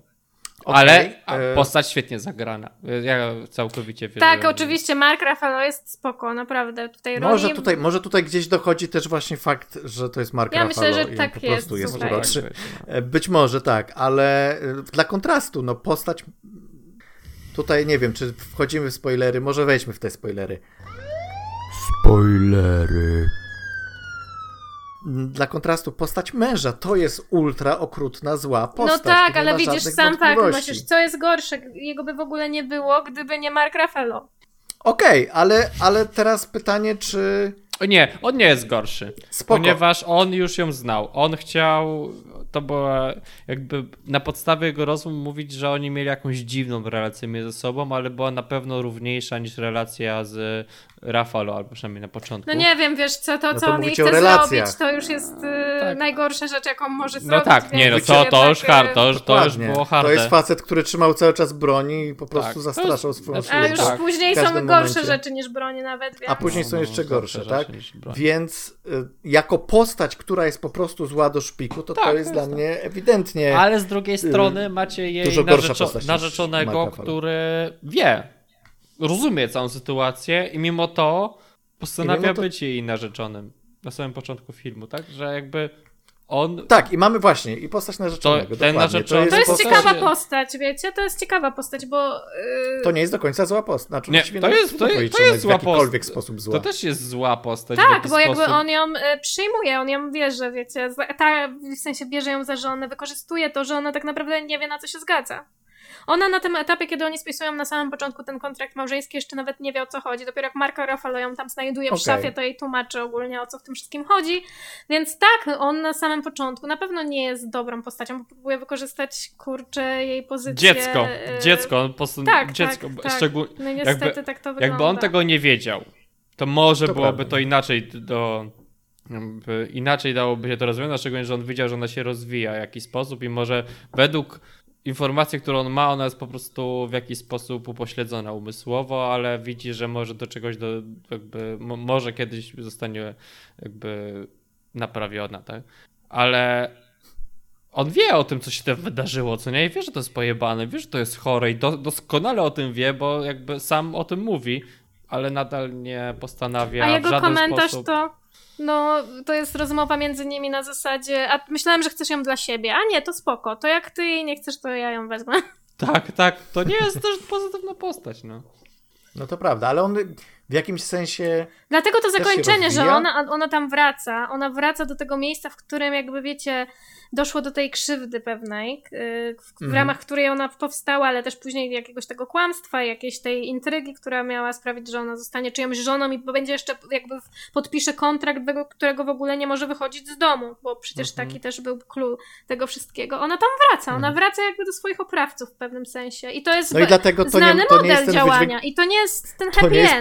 Pozytywny wydźwięk. Tak, tak, To Tak, to ale, wra- ale wraca happy tam na poziom. Tak, ale wraca tam jako osoba, która jest na pozycji jakby rządzącej, tak? Nie jest osobą. Tak, Tak, ale ale- wciąż jakby to jest, wiecie, jest jakiś Znaczy ona wraca, znaczy ja to rozumiem, bo nawet jeśli mogła mieć jakąś awersję do ojca, tak, czy figury ojca, to chciałaby się z nim pożegnać. Bo czuła do niego jakiś, jakby wie o tym, że on dał jej życie, tak? I może mieć, nawet jeśli nie ma do niego pozytywnego podejścia, to chciałaby w jakiś sposób przyjść do niego i ma jakieś uczucie na pewno do niego. E, To ona, ona- ona, przyszła na pewno do niego, tak? A to, że tam została, no to kurde, no. Chata w Londynie, w środku Londynu, taka duża, z ogrodem. Tylko tego narzeczonego musi przemędrzeć. Ona w sumie stała się bardzo podobna do swojego ojca, tak? I to, Tak, co tak. zrobiła na samym końcu, też jest jakby właśnie dokładnie tym. I słuchajcie, tu jest ten łańcuch, tak? Mamy y, Williama Defoe, mamy postać ojca, y, który przecież sam doznawał krzywd od swojego ojca. Potem sam jakby w może już w łagodniejszym wymiarze tych krzywd, krzywdy przenosił dalej. I teraz ona jakby te krzywdy przenosi dalej, tylko że te, Mhm, ten, ten, tak. e, ten ładunek może się zmniejsza, te, ten poziom krzywdy, tak? Dzięki też wiedzy i świadomości. No, co nie wiem, dobre, czy- co złe. Nie wiem, ale czy się no- zmniejsza, no. Możemy tak założyć, powiedzmy, że w najlepszym wypadku tak się dzieje. To, E, co- Przynajmniej ona- za, ktoś, kto zasłużył na Ale to, że to jest ten karę, łańcuch, Tak? ten, ten łańcuch Znaczy, takiej to, Znaczy, wydźwięk jest taki ostatecznie, że... Ale ona to zrobiła, Okej, wiesz, no. Ona W przeszła ramach zemsty, czy to jest całą dobra podróż. decyzja? Ona przeszła całą podróż taką, że poznała ten świat, poznała dobro, poznała zło, okrucieństwo, przyjemność i tak dalej. A teraz, kiedy już to wszystko wie i jest na tym poziomie teoretycznie y, dojrzałym i samoświadomym, to jednak decyduje się być częścią tego całego systemu. I jednak decyduje się, że nie chce już więcej się buntować, nie chce więcej szukać ten, jakby dla niej to ten spokój taki rodzinny, nawet jeżeli to jest bardzo dziwna rodzina, to y, jest ważniejszy niż, y, no, niż sprzeciw wobec, wobec tego, co ją otacza, wobec świata. Wiesz, I, no, no, tak e, naprawdę nie wiem, ona pytanie, dalej może być y, częściowo... Pozytywny wydźwięk, tak? Myślę, że dalej jest y, socjalistką, lesbijką w pewnym sensie, no bo dalej jest ta jej przyjaciółka tam i y, pamiętacie, że przecież one miały jakiś taki Ale to już jest takie, wiesz, stonowane, Tak, to już tak, jest- tak. To już jest takie po, trochę, wiesz, jakby to jest tak jak ten buntowy, zbuntowany dzieciak, który powie, że on będzie tutaj szedł na barykady i walczył, e, prawda, jak, e, jakieś tam prawa wszystkich i tak dalej, ale z, czy na przykład będzie walczył z korporacjami i nigdy nie będzie pracował w korporacji, ale ostatecznie koniec końców w tej korporacji ląduje i może gdzieś tam napisze jakiś artykuł e, sprzeciwu wobec czegoś, ale już sam z siebie nie za bardzo ma ochotę tutaj e, aktywizować się aż tak mocno, ponieważ to poczucie bezpieczeństwa, z jakiegoś stabilności gdzieś jest bardzo ludzkie. To nie, to nie chcę tutaj e, tego jakby krytykować za bardzo i myślę, że twórca też nie chce krytykować, ale, ale jest. Ale to nie jest to, czego byśmy chcieli, tak? To nie jest to, czego Ale- byśmy chcieli od takiej fabuły, od takiej postaci. I to nie jest moim zdaniem pozytywne w tym aspekcie, w tym kontekście tego filmu zakończenia. Ale to jest to, co ty byś chciał dla tej postaci, a nie to, jaka ta postać jest, tak? To, to jest nawet ten klucz, który, o którym ja, który- którym ja oglądałem, to by się nawet sprawdzało, że ona staje się dorosłą osobą, już wie, że musi mieć miejsce w społeczeństwie, już dojrzała do tego i jest, może być zła, może podejmować okrutne decyzje w świadomy i perfidny sposób, bo jej życie też nie było jakieś najprzyjemniejsze. Więc czemu miałaby nagle stać się dobrą No ale- postacią? No ale pytanie, czy film jakby sugeruje, że. Czy film sugeruje, że takie rozwiązanie jest właściwe? Nie, nie, absolutnie nie pokazuje, że to, co zrobiła, było okrutne, było zrobione to dokładnie, co ojciec jej ojca robił, tak? Jakby, jakby to, że ona nie jest dobrą postacią na sam koniec, nie jest jakby nie, trudno uznać, uważam, że nie jest to rzecz, którą dałoby się powiedzieć, że to jest zła rzecz dla tego filmu, tak? Nie, to ona, ona być dojrzała, ona stała się dorosłą rzecz. osobą, która jest w pełni zrealizowaną osobą, a w pełni zrealizowane osoby mają swoją moralność, wiedzą, że może, mogą postępować dobrze, mogą postępować źle. No to I- tu jest, tu teraz z ciebie, Paweł, wychodzi relatywista mocny. bo, bo, bo w takim razie, oczywiście, no generalnie można, możemy powiedzieć, że no w sumie każdy sobie może ocenić, co jest dobre, co złe. Dla niej na przykład e, okrucieństwo, jakie zadaje e, temu swojemu mężowi, to jest dobre, tak, bo ona tak sobie wymyśliła. No ale pytanie, czy nie ma jakiejś szerszej perspektywy tego, perspektywy twórczej, odtwórczej, znaczy autorskiej e, reżysera, i czy się z tym zgadzamy, tak? Ja trochę się jednak z tym nie zgadzam i w tym sensie no nie, nie do końca ten film ze mną aż tak rezonuje jak z wieloma A ja mam pewną teorię znajomymi. tutaj. Wszystkie dobre E, filmy mają złe postaci, Kajtan, pamiętaj. Moja teoria jest taka, że to jest trochę tak jak właśnie ma, mamy tą bohaterkę i ona przychodzi, wiecie, z rąk do rąk, y, ma tych swoich przewodników po świecie y, i troszkę, nie chcę powiedzieć, że ich przerasta, ale jakoś wymyka się tym ich, ich ramom y, i jakby potrzebuje eksplorować bardziej, szerzej w jakimś danym kierunku i jakby wędruje dalej. I myślę, że ona tak samo się wymyka nam widzom w pewnym momencie, tak? Czy w pewnym momencie No, ją ciekawe, tracimy. I to jest, y, myślę, że, Ciekawe, że taki bardzo Przecież. Na pewno tak. Bardzo ładne, bardzo ładnie. Bardzo ładne w, Bardzo zwieńczenie naszej dyskusji. Brawo. Dobrze, mężczyźni biją brawo. E, Odnotowane. Dobrze. e, Dobra, to teraz, żeby odetchnąć trochę i porozmawiać o czymś bardzo przyjemnym. Porozmawiałem sobie o bardzo miłej kreskóweczce dla dzieci, czyli kolejny, na szczęście kolejny film Hayao Miyazakiego, który się co jakiś czas e, Kolejny zarzeka, ostatni jego film ostatni Miyazakiego. Kolejny ostatni film, tak. Kolejny ostatni film e, Hayao Miyazakiego e, wylądował w polskich kinach, czyli Chłopiec i Czapla. E, film, który już też ma nominację do Oscara za animację i film, który e, no tam dostał już jakieś nagrody, sporo nagród dostał i to jest ciekawe, że Hayao Miyazaki zarzekał się, że to już jest absolutnie jego ostatni film i w tym samym filmie jest tak, wyczuwa się ten pożegnalny ton Miyazakiego, to już, dostali, już, już gdzieś tam w wywiadzie mówi, że chce zrobić kolejne. Także na szczęście, na szczęście być może to, oby to nie był ostatni film Miyazakiego, przynajmniej ja tak mówię z własnej perspektywy, bo jestem ultra fanem. E, No dobrze, Chłopiec i Czapla. To jest historia chłopca, Uuu. który, znaczy akcja dzieje się oczywiście w Japonii w czasie wojny i e, zaczyna się od tego, i to nie jest myślę spoiler, zaczyna się od tego, że ginie matka e, chłopca podczas bombardowania i chłopiec e, z, razem z, mm, ze swoim ojcem, wdowcem, e, wyjeżdżają z Tokio gdzieś tam na mm, przedmieścia, czyli gdzieś- gdzieś na wieś po prostu, tak? I ta e, do, do wielkiej posiadłości, no, pałac. która była posiadłością e, matki. Pałacu, tak można powiedzieć. W jakimś sensie. Rodzinnego. Po prostu posiadłość na wsi. Pełnego Rodzinna staruszek. posiadłość na wsi. Pełnego staruszek. E, I tam chłopiec spotyka tytułową czaplę i potem właściwie staje się coraz dziwniejszy ten film. I też nie chcąc, nie, nie starając się tutaj e, też za dużo spoilować, no ale jest oczywiście na szczęście powrót Miyazakiego do świata fantazy, do świata nadprzyrodzonego, do świata nierealistycznego, na pewno, znaczy realistycznego może tak, ale, ale nie, nie rzeczywistego. E, I, e, I co sądzimy? Co sądzimy o tym filmie Miyazakiego? Hmm. Jakie na was wrażenie zrobił? Mi się wydaje, że to jest taki film. Oczywiście tam są te elementy pożegnalne i takie końcówki, przekazywania pałeczki i tak dalej. Ale wydaje mi się, że, w porów- że to jest taki film, który bardzo, ale to bardzo chce mm, nawiązywać do jego chyba takich najlepszych filmów, bo mamy tutaj Spirit the Way na pewno, tak? Jest dużo elementów, jakby pewna część filmu jest naprawdę jakby wyciągnięta z Spirit Away. Tak samo jak są, mój sąsiad Totoro, tak? Tam nawet bardziej dzieci wyjeżdżają do oddzielnego tam miejsca, spotykają magiczne, magiczne rzeczy i się przytrafiają. Tylko, że i Spirit Są Away, portale jak w Hauru.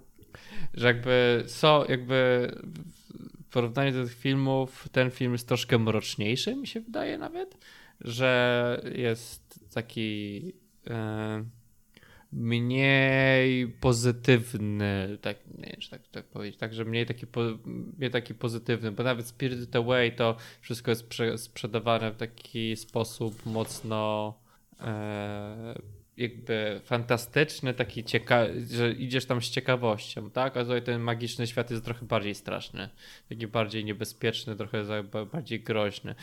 Ale z drugiej strony to tak jak w na przykład Księżycu Mononoke, tak? W tych jego wcześniejszych filmach, gdzie te elementy ekologiczne były bardziej mocno mhm. nawiązane, że jakby tutaj wszystkie te jego wątki się mieszają dość ładnie, ale mam taki trochę poczucie odgrzewanego kotletu.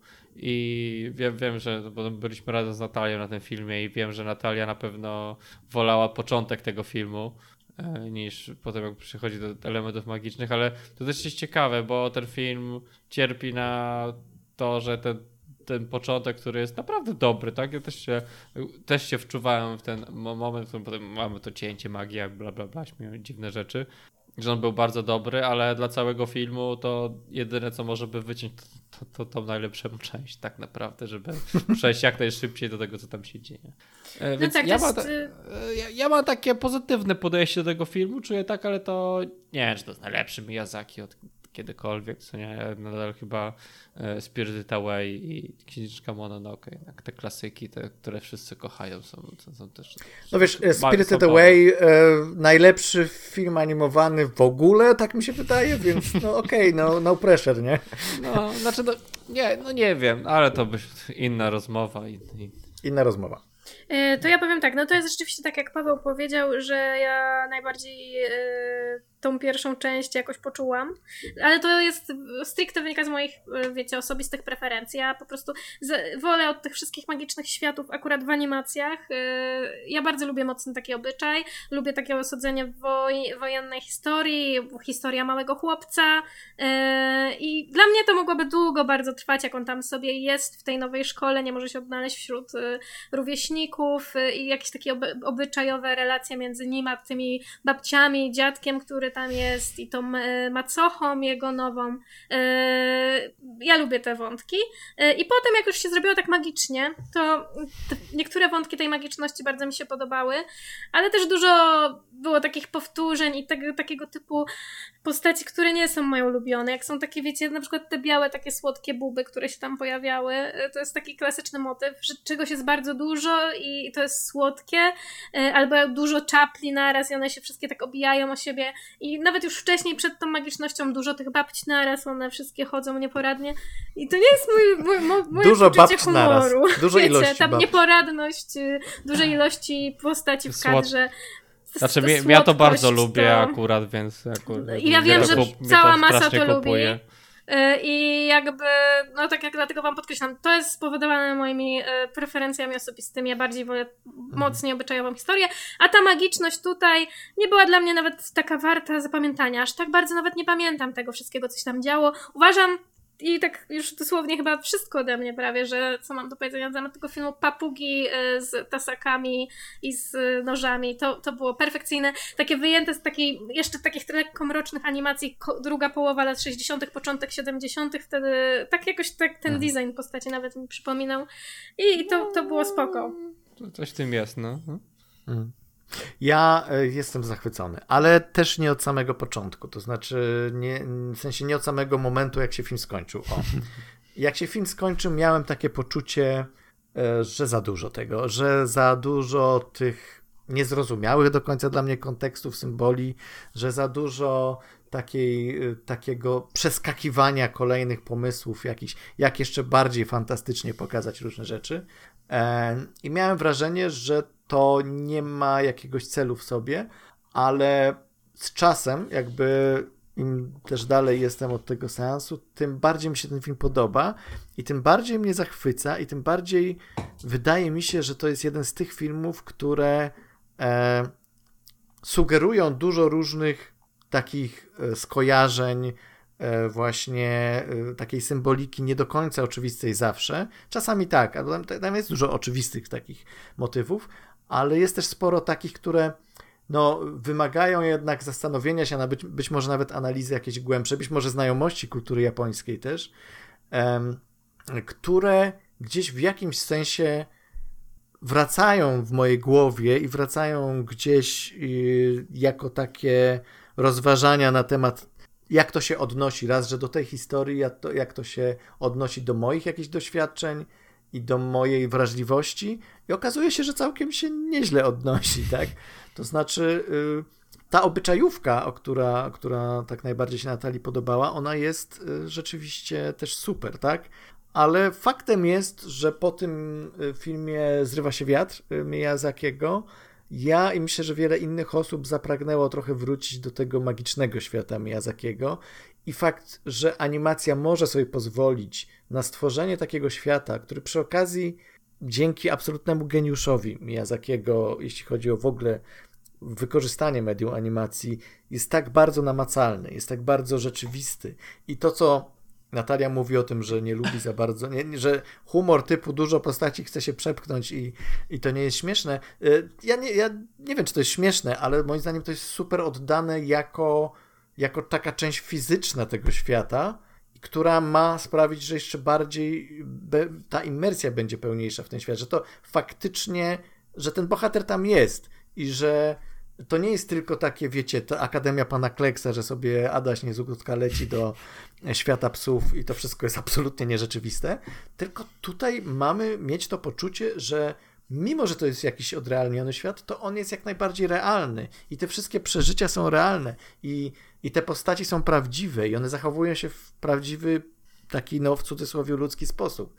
E, więc e, no mi się bardzo ten film podobał i i bardziej go odbieram wrażeniowo, bardziej go odbieram jako coś, co odczuwam gdzieś, gdzieś to jest takie podskórne, nie? Że, że, że te poruszane motywy w tym filmie odnoszą się bardziej do jakiejś takiej mojej e,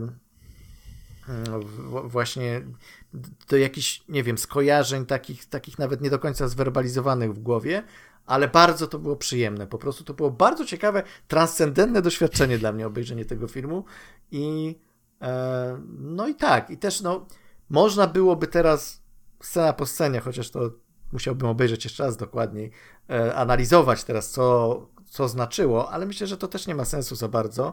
I myślę, że to jest jeden z tych filmów właśnie, które albo rezonują, albo nie, że, że ta y, specyfika tego, że to jest świat fantazy, tego, że to jest właśnie bardzo nie skonkretyzowane narracyjnie, tak jak jesteśmy do tego przyzwyczajeni, sprawia, że no może, i ja też to miałem tuż po obejrzeniu filmu, że może wolelibyśmy, żeby było więcej tych wskazówek, że byłoby więcej tych dróg, którymi możemy iść, a nie rzucania bardzo dużo różnych tropów i teraz musimy każdy z nich po kolei odczytać, a, a, a jakby fabuła idzie do przodu, tak? E, to jest, to, to, to nie, nie nazwałbym tego zarzutem, ale jest to coś, co rozumiem, że można z tym nie rezonować. Natomiast jest jeden zarzut, który drobny, który mam i to też na razie to jest zarzut, może później nie będzie, ale jest bardzo dużo takich e, rewelacji w tym filmie, takich odkryć bohatera, że coś, że ktoś to ktoś, że coś to coś i to jest tak pokazane a, przy okazji i jakby nie rozwijane. Mhm. I tak sobie myślę, mhm. kurczę, przecież to jest bardzo ważne, nie? W sensie, dlaczego e, ta ważna wiadomość, którą dostajemy, jest tak pokazana, no, czy, czy to oczywiste, albo, znaczy, nie, nie mówię, że ten film tak chce powiedzieć, ale, ale można takie od, odnieść wrażenie, że e, i tutaj znowu, być może to jest właśnie specyfika, że to jest e, inna kultura i inaczej opowiadane są historie, ale gdzieś tam e, miałem takie poczucie niedosytu w niektórych nie, przy niektórych y, motywach, przy niektórych jakby częściach tej historii miałem takie poczucie no i, no i co? I jakby mhm. roz, rozwinimy to. Tak, nie? te wątki są Więc... nierozwinięte nie, nie niektóre i też yy, myślę, że, że mi tego brakowało, ale nie, słuchajcie, ja chciałam powiedzieć, że ja powiedziałam, że już wszystko powiedziałam o, o tym filmie, co mam do powiedzenia, ale ja skłamałam. Czy ty, Kajetan, bo ja wiem, że Pawłowi to powiedziałam już o tym wcześniej e, po, po seansie, ale czy ty widziałeś, ile ona masła nałożyła na tą kanapkę z dżemem? Okej, okay, czyli, czyli jednak to jest najważniejsze. Um, Ja przede wszystkim jak oglądałem tę scenę, to są spoilery, uwaga, duże. Dużo masła na E, kanapce. Duży spoiler, duży spoiler, to było bardzo dużo masła. Ale ja nie sądziłem, że to jest masło. Znaczy ja nie odczytałem tego, że to jest masło, dopiero e, w sensie coś położyłam, myślę sobie jakiś Tak, krem, tak, czy od samego początku nawet nie pomyślałam, że to może być tyle masła. Tak, a, a potem dżem, więc może to nie było masło. To Jesteś było pewna, masło. to masło? To musiało być Albo masło. masło orzechowe. Nie, ja Ale masło orzechowe- nie. Masło orzechowe nie ma takiego, takiej konsystencji. To było masło. Natalia, obejrzysz sobie holdovers i zobaczysz naprawdę dziwną kanapkę z dżemem też. Ja myślę, że w ogóle powinnam. Ale- gdybym, gdybym miała szansę zrobić magisterkę z kanapek z masłem, to bym zrobiła i dżemem. Mhm. Okej, Dobra, ale e, wracając do chłopca i czapli w Ale ogóle, okej, no. to wiesz o którą kanapkę chodzi, czy nie? To- No Kajetan wie, bo mówił, że widział, Okej, że okej, się zastanawiał. Dobra. Tak, zastanawiałem się, to znaczy... Znaczy, no, dobra. Zastanawiałem się inaczej. Miałem tą myśl, którą miała Natalia i którą zawarła w swojej recenzji jako jedyną rzecz, ale, ale y, bardziej mnie zachwyciło to, jak to jest zanimowane i jak ten on się zajada tą, tym dżemem i po nim cały jest umorusany tym i się wyciera. I to jest w ogóle super w, to też chciałem dodać, super w filmach Miyazakiego i tutaj po raz kolejny jest to super, że Miyazaki tak bardzo uwielbia przyglądać się drobnym szczegółom zachowań, drobnym jakimś elementom życia, to taki fetyszyzuje życie, no, jakieś najbardziej drobne aspekty tego życia, nawet tam jest scena e, gdzie bohater zakłada, i to też jest często u Miyazakiego, bohater wkłada buty, czy takie kapcie na gumkę, nie? Mhm. I ta, na jednym kapciu się gumka podwija, nie? I on tak próbuje wepchnąć tą nogę i, i, i dopiero po jakimś czasie wkłada tą nogę do, i idzie dalej. I myślę, że dla fabuły to nie ma żadnego znaczenia, ale to znowu jest ten kolejny aspekt, który nas wciąga w ten świat i mówi, okej, to jest prawdziwy świat, te postaci, jakby fizyczność tego świata jest na tyle realna, że potem cała reszta, która jest tak już mniej realna, e, kupujemy to. Przynajmniej ja, ja to e, kupuję dzięki temu. E, ale tak podsumowując, bo, bo myślę, że tutaj też nie będziemy się już za bardzo, tym bardziej, że mam jeszcze ważny temat, który musimy omówić. Tak podsumowując, ja uważam, że tak jak Paweł powiedział, to nie jest absolutnie najlepszy film Miyazakiego, ale to jest film Miyazakiego i generalnie najlepsze filmy Miyazakiego to są jedne z najlepszych, jakie widziałem, generalnie, nie, nie tylko animowane, więc ja tak sobie ułożyłem go, mam taką, mam taką y, czwórkę, świętą czwórcę filmów Miyazakiego, która jest absolutnie niepodważalna, nie da się tego, do tej pory żaden film nie obalił jej, to jest Spirited Away, y, Hauru, e, Nausicaa i Mononoke. I to są tak jakby cztery najlepsze filmy moim zdaniem Miyazakiego, ale ten film jest piąty, więc jakby ten film jest na przykład wyżej niż Totoro dla mnie i niż Kiki, ale ja też nie jestem y, fanem tych obyczajówek w animacjach przynajmniej, jak Natalia jest. Ja, ja akurat w animacjach lubię elementy No fantastyczne. wtedy, kiedy mają nieograniczony budżet. Mówię, to jest Tak, super kwestia animacja- preferencji, naprawdę. I ja jakby, Dokładnie. ja mówiłam Pawłowi, że się bardzo zrelaksowałam na tym filmie, bo ja słyszałam jak Paweł chrupie, pan obok mnie chrupał i pani za mną chrupała i jak mówiłam, że z tego się zrobiła taka symfonia chrupnięć, jeszcze ten film był taki komfortowy mimo wszystko, wiesz? Tak, Czułam się był, bezpiecznie e, i kontemplacyjny. Dobrze. Więc można się naprawdę mocno, wiesz, zresetować, wejść w tą historię i, i zostać w niej. Tak. Nawet jeżeli wcześniej się widziało, jak Jason Statham wys wysadza całe biurowce. Więc Czy to jest lepsze niż Beekeeper? tak, zdecydowanie. Okej, okej. Zostały ogłoszone nominacje do Oscarów yy, i oczywiście dużo filmów, które były nominowane nie widzieliśmy jeszcze i na pewno wrócimy do tematu przed Oscarami i będziemy sobie tam bardziej celować w to, kto może wygrać, a kto nie może wygrać według nas. Ale yy, teraz sobie po prostu ogólnie porozmawiamy o tym, jakie są wrażenia nasze po ogłoszeniu tych nominacji do Oscarów, co jest dla nas snabem, co nie jest snabem, e, co, co, co uważamy, że jednak powinno się znaleźć i, i jak oceniamy i jak ym, skomentujemy tą całą sytuację, która jest jednak jakimś tam świętem kina. Ja tak zawsze będę stał przy tym, że Oscary i nominacje do Oscarów to jest bardzo fajny okres dla kina, mimo tego, że dużo osób to krytykuje. A czy ja mogę zacząć tym razem i powiedzieć moją teorię spiskową? Proszę Dobrze. bardzo, no. No więc y, jakby internet zawrzał, bo Ryan Gosling został nominowany do Oscara, a nie została nominowana ani Greta za reżyserię, ani Margot za Barbie. I tak sobie myślę, że ten film był naprawdę dobrym filmem i był bardzo dobrze zagranym filmem, ale tylko tyle. To były wszystko role na poziomie dobrej komedii. I okej, okay, fajnie, fantastycznie. Nie ma tam w ogóle ani miejsca na nominację dla Goslinga, ani dla żadnego innego aktora. I tak sobie myślę, że będzie jakaś jazda wokół tego, że wiecie, nie wiem, Ryan Gosling wyjdzie odebrać Oscara i powie, że ten Oscar tak naprawdę należy się wam, albo coś w tym stylu, wiecie. Coś będzie z tym związanego. Ja po prostu to czuję, że to tam nie jest bez powodu. Przecież co roku musi być jakaś drama Oscarowa, a Barbie była takim hitem marketingowym, że to będzie tak. wokół tego. Zobaczycie. Co roku musi być y, to y, jakby zniesmaczenie internetu, że film, który tak uwielbiali, film, który jest jednak filmem z tej półki, nawet nie chcąc szufladkować, ale jednak trochę, trochę trzeba, tej bardziej popcornowej półki. Tak. E, I jak to się stało, że ten film nie dostał takich, a takich nominacji, mimo że na przykład kilka dostał. I tak w zeszłym roku było z Top Gunem, gdzie był wielki sprzeciw, że Tom Cruise nie był nominowany za rolę w Top Gunie. LOL. Na przykład, tak? LOL.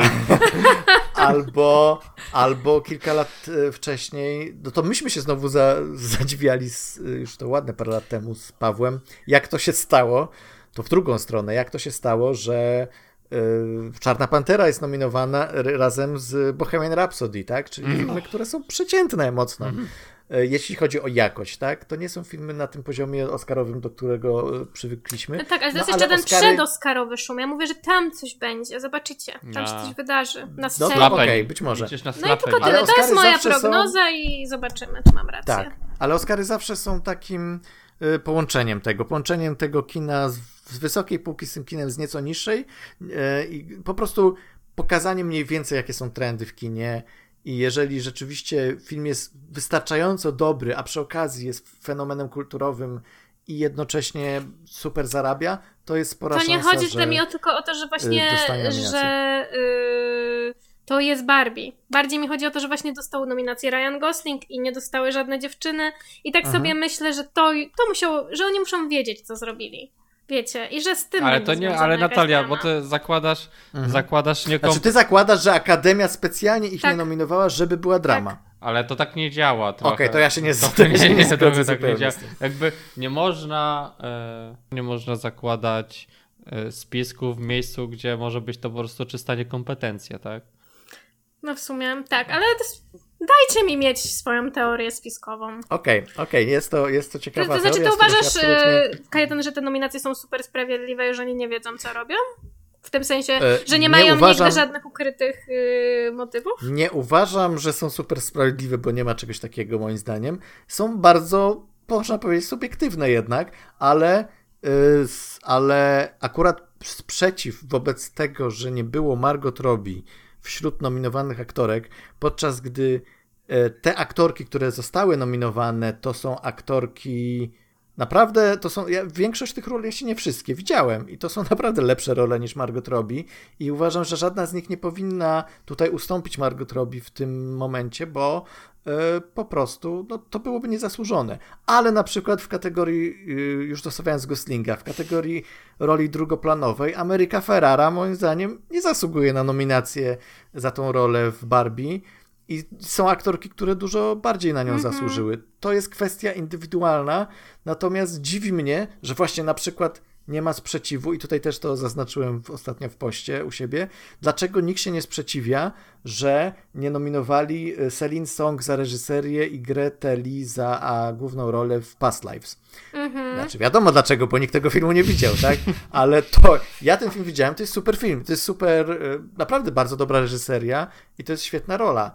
E, ale, ale ponieważ to nie jest Barbie, więc, e, więc chodzi o to, że tego typu sprzeciwy często e, bazują właśnie tak jak też Paweł mi w komentarzu napisał, że po prostu ludzie nie widzieli większości filmów. Widzieli jeden film w roku albo dwa, widzieli Oppenheimera widzieli Barbie. Bardziej im się podobała Barbie i na przykład uważają, że, że zasługuje na to czy na tamto. No to, to tak działa, tak? No to, to, to, to właśnie też miałem to powiedzieć mniej więcej, tak? No ja, może inaczej.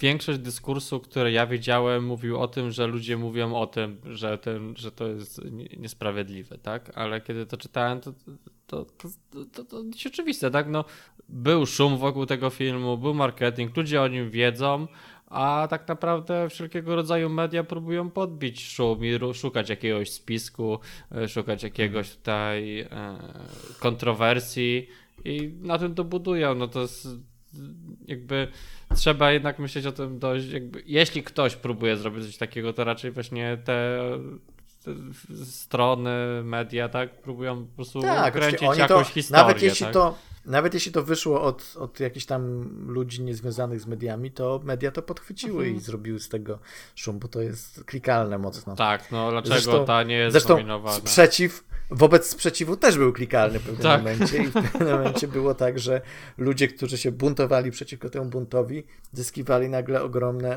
e, ogromne też y, zasięgi, Mhm. y, mówiąc, że, że, że to tak nie działa, że to jest inaczej. I też często popadając w skrajność z drugiej strony, właśnie na zasadzie takiej, że o, bo to jest wszystko, e, wy chcecie... y, jak to było? Kto, ktoś to gdzieś napisał w komentarzu, że e, bo to byłoby na siłę propagowanie feminizmu.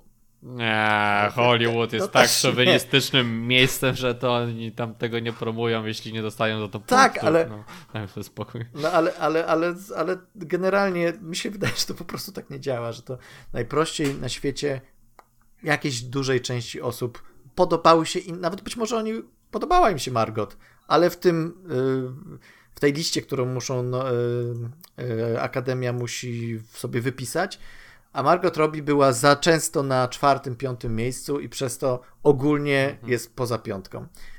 To jest takie zabawne. Ale z drugiej No strony, dobrze, jak ale- już mówimy o Barbie, na przykład Oscar za, scenę, za ten, za scenografię, za kostiumy, no to wszystko idealnie pasuje. No to jest film, który się bardzo mocno zastanawiam, czy nie wygra scenografię na przykład. Nie? Dlatego, że... O, ja bym tutaj kibicował jednak biednym No, istotom. no, tej to znaczy nie, no kurz, powiedzmy sobie szczerze, no, że biedne istoty powinny wygrać, tak?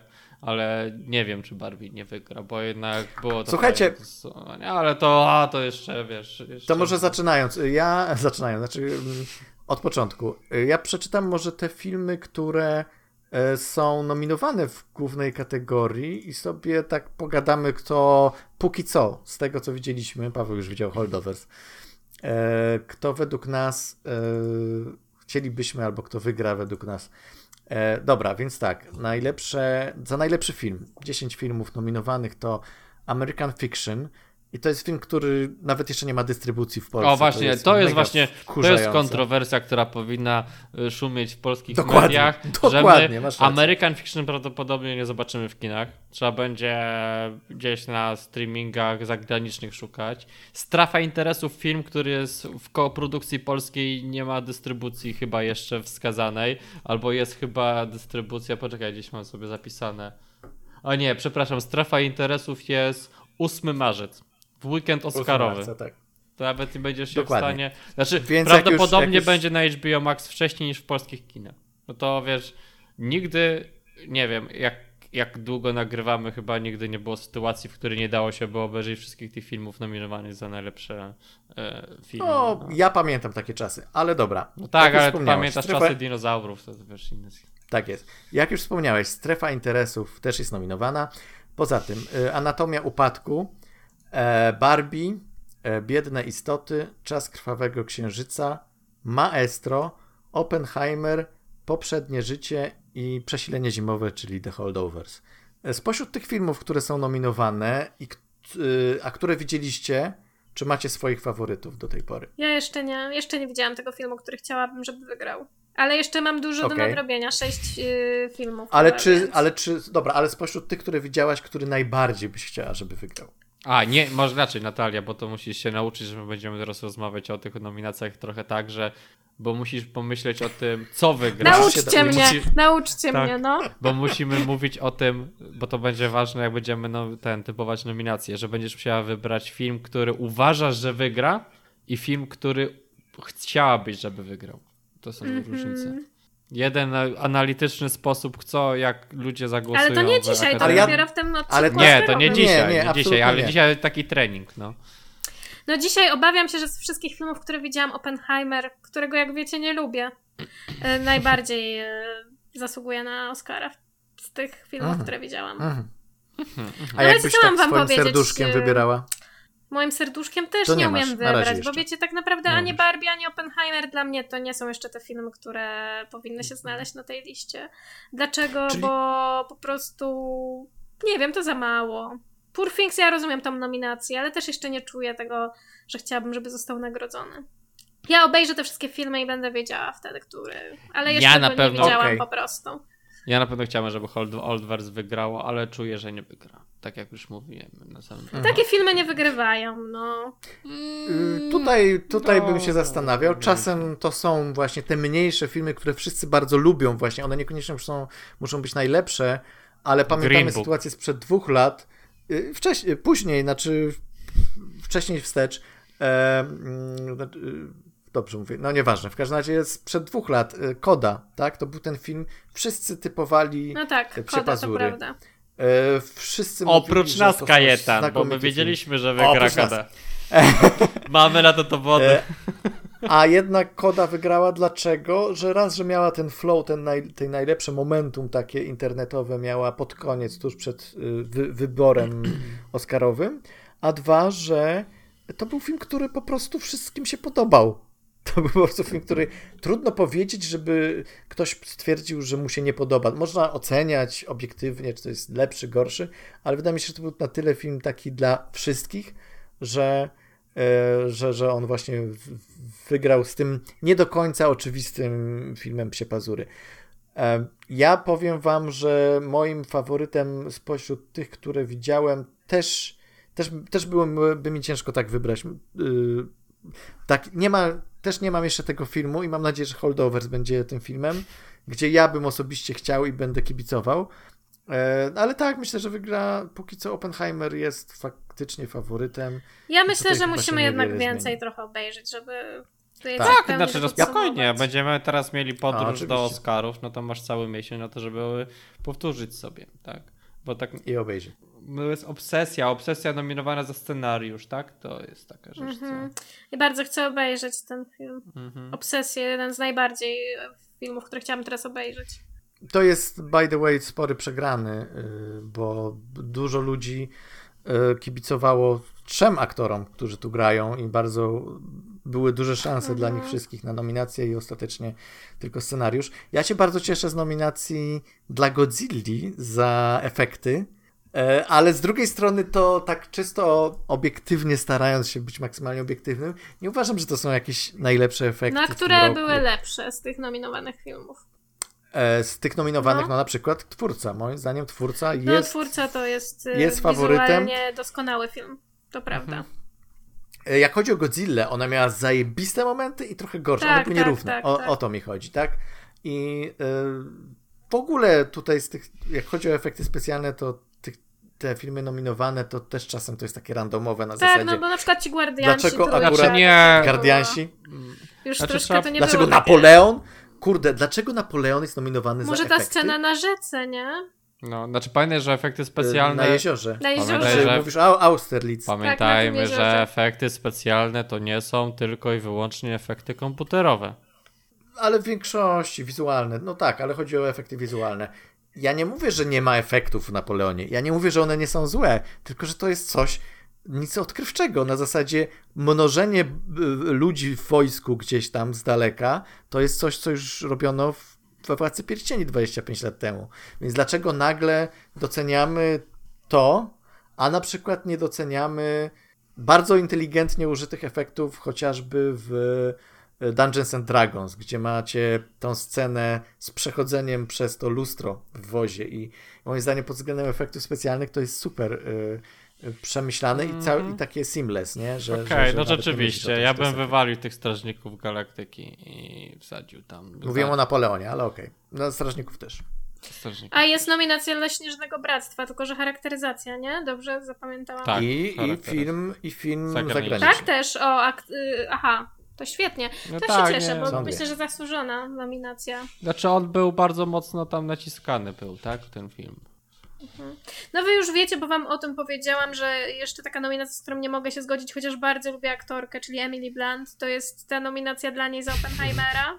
Dlatego że no naprawdę generic była ta postać. Po prostu snuje się z kieliszkiem po domu, nazywam dzieci potworami, e, potem jest, jest scena jak wieszam pranie i odbieram przestraszona telefon. Autentycznie, słuchajcie, aktorka jest świetna, ale wręcz to jest obraźliwe, że oni jej dali tylko tyle do No ale przepraszam, jest scena na No przesłuchaniu. dobrze, dobrze gdzie jest, ale mówię ci, że cała reszta to jest Ma obraza swój dla Oscar niej. moment. To jest obraza No. dla niej po prostu.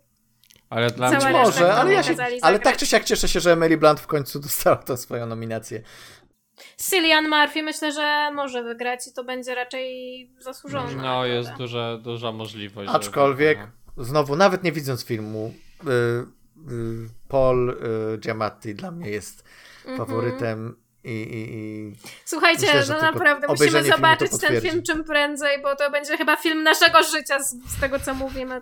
jasne. E, Nie, czy nie, mo- No. moim zdaniem Killian Murphy e, miał lepszą rolę do zagrania i ciekawszą niż e, Paul Giamatti. Okej, być może. Znaczy, mi się wydaje, że e, ten Paul Giamatti fajnie zagra, super jest ta rola i to wszystko jest świetne, ale Killian Murphy miał więcej po prostu do zagrania i więcej tutaj do zrobienia.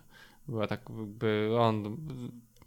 Wydaje mi się, że Oppenheimer urodził się tylko po to, żeby on mógł go zagrać trochę. Tak, to, tak było. Ale z drugiej strony, czy to nie jest taka rola One Note trochę? Że on cały czas się po prostu jest przerażony tym, co, co robi. Nie, no przecież Ma tak to jest... przerażenie w Znaczy, spojrzeniu. przerażenie, tą pasję, tą taką namiętność do tego, co on Okej. robi. No to, to jest dużo takiego niuansów i potem jak on Jestem jest adwokatem diabła w tym momencie oczywiście. To znaczy, Jako, że dlaczego? nie jestem fanką tego filmu, to widzę, że całkiem mocno go typuję na Oscarach, czyli uważam, że jednak y, to, że mi się nie podobał jest bardziej kwestią tego moich jakby preferencji, upodobań niż obiektywną oceną, taką wiecie w 100%. E, Ale Oscary też nie są obiektywne. Oscary są bardzo. Na, nagradzają szczególne filmy, bardzo charakterne.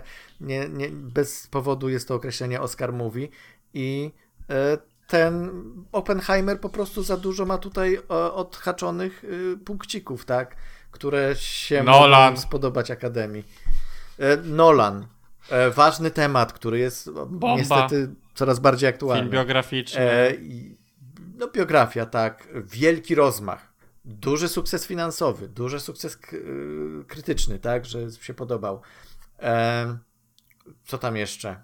Co, co, co jeszcze można dodać do tej puli jakby e, dla... No, no, generalnie myślę, wydaje, że, że, te, że fakt, że to jest takie powiedzmy, chociaż mam nadzieję, że nie, ale że to jest takie opus magnum Nolana, e, to jest taki wystarczający powód, żeby tego reżysera, który przez tyle lat był uważany za tego jednego z najlepszych, w końcu nagrodzić. I myślę, że tutaj, jak chodzi o te pewniaki Oscarowe, to ja uważam, że są dwa. I to jest Nolan za reżyserię, i tutaj chyba nic się nie zmieni. I to jest Randolph za, em, za Holdovers, bo aktorka miała do tej pory same zwycięstwa w tych wszystkich uprze- poprzedzających galach e, gildii krytyków. Zawsze ona wygrywała, więc byłoby bardzo dziwne, że jakby ktoś inny miał tu wygrać w kategorii aktorka drugoplanowa i trochę nie wiem, kto miałby to być. A biedne istoty, jak oceniacie Oscarową? Bo tak jak Paweł, to ty powiedziałeś, nie, że ta rola Emmy Stone jest zajebista, ale trochę zmanierowana i zastanawiam się, czy podtrzymujesz to, co O, powiedziałeś. Tak, tak, mi się, może inaczej, mi się podobała ta rola, mi się to podoba, jakby jest to fajne, fajnie odegranie tej roli, miała taki duży zakres, duży wachlarz tego, co tam może się bawić, szczególnie, że miała dużo takiej fizycznej gry, tak, ten, ten, szczególnie na początku filmu, ale wydaje mi się, że jest zmanierowana strasznie, e, Mhm. Że Akademia mo, Akademii może się nie podobać, że to tak wygląda. Ale ja też nie widziałem dużo tych nominacji za. W ogóle to jest fenomen zawsze na Oscarach, że e, aktorki nominowane zazwyczaj są w filmach, gdzie jest jedna nominacja tylko dla nich, co nie? I te filmy się tam znikają, więc zawsze trzeba mocno tam walczyć o to, żeby zobaczyć te filmy. Też nie wiedziałem dużo innych filmów, ale wydaje mi się, że właśnie ta Emma Stone ma taką rolę, która jest bardzo taka zmanieryzowana. Nie wiem, czy ona się będzie podobała Akademii. Mhm. Mark Ruffalo za to, no naprawdę mocna pozycja, no bo ja mam Tak. wrażenie, że jednak Mhm. Ryan Gosling i Mark Ruffalo w Biednych Istotach, to że to jednak jest tego typu. No ja uważam, że Gosling ogóle. był świetnym Kenem, ale no, że to jest tak jak Margot robi, e, że, że to jest za mało. E, Ja wiem, że tutaj są inne kategorie, jakby postać pierwszoplanowa i drugoplanowa, ale w ramach swoich kategorii uważam, że Ken to za mało. na Znaczy indywidualnie ja bym wybrał Mafal, Rafalo, nie? Ale z, patrząc na to, jak, jak, jakie są trendy, to jednak y, Downey Jr. chyba A, chyba ja, ja uważam, że to była kiepska rola Roberta Downeya. Ja. Nie, ja się- że to była dobra Dobra rola, ale no. nie na Oscarowa, tak? Tak, on- to była taka ak- Taki typowy rola... biopik, no. Ale z drugiej strony jest to klasyczny supporting actor, nie? To, że to jest jakby taka bardzo typowa rola ta pomocnicza, nie wiem jak się mówi, drugoplanowa, Mhm. tak? Bo to, bo, to nie, bo to nie jest drugoplanowa, bo u nas to troszkę inaczej się mówi. Znaczy jest to to samo, tak? Ale to jest supporting, tak? Wspierająca. Wspierająca i tutaj jest to bardzo dobra rola jakby jako support dla tego jakby dla Poza tym to jest Downey. Jr. i mi się wydaje, że to jest troszeczkę, dajmy już Oscara No, oni by Downey- chcieli mu dać. Choć, Downeyowi to, Juniorowi. wiesz, Which is fine. już jest fajny. nie mam znaczy, nic przeciwko. No, no, no, no jest dobrym aktorem, no ale bez przesady. No, na razie chyba jeszcze nie zas- zapracował, nie zasłużył, ale są lepsze nagrody, są inne nagrody i No bo tak naprawdę Mark Ruffalo w Biednych Istotach miał więcej do zrobienia, tak? Niż Robert Downey Jr. on, ale miał, też, no, Oj, on tak. miał tyle do zrobienia, żeby się pokłóciliśmy o niego z Kajetanem. Dokładnie. Właściwie to prawie był film o nim.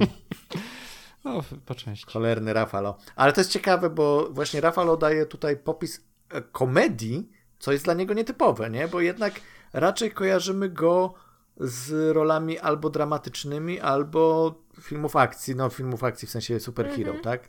Zabawne w ogóle, że Hulk z Iron Manem będą ze sobą konkurować w tej kategorii. Tak, tak. E. e, no tak, więc e, co tam jeszcze z tych e, nominacji ciekawego? Mnie rozczarowały nominacje dla animacji, bo no, człowiek Czego nie ma? Czapla jest okej. Człowiek, człowiek Może- Czapla. Człowiek Czapla. No. Człowiek, chłopiec, Czapla! Powiedziałam człowiek i czapla, miałam na myśli chłopca i czaple. Chłopiec i czapla jest okej, ale no, jak mówię, uważam, że to jest bardzo dobry film. Yy, Ten pies i robot, no to ty, Paweł widziałeś, ja nie czuję w tym nominacji do Oscara, chociaż nie widziałam tego filmu, ale nawet nie Znaczy, widziałam aż tak dużej to- potrzeby, żeby na pewno koniecznie go zobaczyć. Ja też nie. Mm, I tam jest jeszcze ten film Między nami żywiołami, który już w ogóle jest takim przeciętną animacją. Okej. Nie, no to jest, to jest e, film mnie Disney. to, nie, nie widzę jest- tam nic takiego. Nie, to jest przykład. e, Jest zbyt dużo ludzi wygrało z Disneya nagrody, żeby nie nominować z filmu z Disneya albo od Pixara w nominacjach. No to jest klasyk. A widzieliście Nimonę? Nie. Ja jeszcze nie widziałem. Ale A to chyba będzie pierwszy rok. zobaczyć? Na Netflix. Netflixie to jest. Um, bardzo dobry film. Naprawdę bardzo przyjemny film. Bardzo ładnie zanimowany i mądry i bardzo taki z, e, z taką energią zrobiony, rzeczywiście fajną. Więc y, nie, nie wiem, nie ma szans za bardzo dużych, ale jeżeli mówimy o tym, czy tutaj są jakieś fajne filmy w tej kategorii, to Nimona jak najbardziej. Ja Chłopca i Czaple uwielbiam, więc jak najbardziej też się zgadzam z tym, że on tu jest. E, Spider-Man to jest trochę tak, bo to jest faworyt, nie? Mhm. I on pewnie wygra, ale myślę sobie, kurczę. Już raz wygrali. Spider-Man ma Oscara. Już tak. A To te, jest to film, jest który y, jest pierwsza część połową drugiego filmu, filmu. właśnie. Tak, dokładnie. To jest pierwsza część drugiego filmu. Więc tak czu, czuję taki zgrzyt, nie? Z tym, Ja że też. co my tu nagradzamy, nie? Jakościowo to jest super animacja i fajnie, że w końcu w tej kategorii być może ludzie zwracają na to też na, na, sam medium, tak? Bo to tak powi- ten, ta kategoria powinna przede wszystkim nagradzać techniczną stronę, dlatego że yy, no, inaczej to mogłoby się znaleźć po prostu w kategorii najlepszy film. E, więc, e, więc tak, e, między nami żywiołami, no to, to prawda, że to jest taki Średniak. raczej średniak, no i pies i robot, no to, no to, no to nie wiem, ale podoba. tak nie wygląda rzeczywiście Oscarowo zupełnie, Ale to, może to nie, jest znaczy, bo na korzyść. Może, może nie. To, rzeczywiście też kiedy ja oglądałem, to myślałem, że to będzie taki bardziej film, taki stricte dla dzieci, więc ta nominacja mnie trochę jakby zaskoczyła, zanim obejrzałem. Ale jest to taki film eksperymentalny mimo wszystko, tak? To jest jednak to, że oni tam nic nie mówią, że to jest wszystko takie poukładane, że to jest takie ciekawe, interesujące i ten styl naprawdę jakby jest pomysł, dlaczego ten film taki jest, tak? Że to nie. że to był wybór. Dlaczego taką historię opowiedzieli za pomocą takiego, takiego stylu, takiej kreski. No i tyle. No. No tak, ale czy ten film zasługuje na ten slot zamiast na przykład Żółwi Ninja? Ja nie widziałem, ale nie wiem, czy widzieliście. Ja widziałam, widziałam jestem wielką fanką tych nowych żółwi ninja, ale jest wiele osób, które krytykuje. Ja uważam, że styl animacji, jak widziałam trailery, myślałam sobie, Boże, jakie brzydkie. Naprawdę, ale słuchajcie, poszłam, bo jestem fanką żółwi.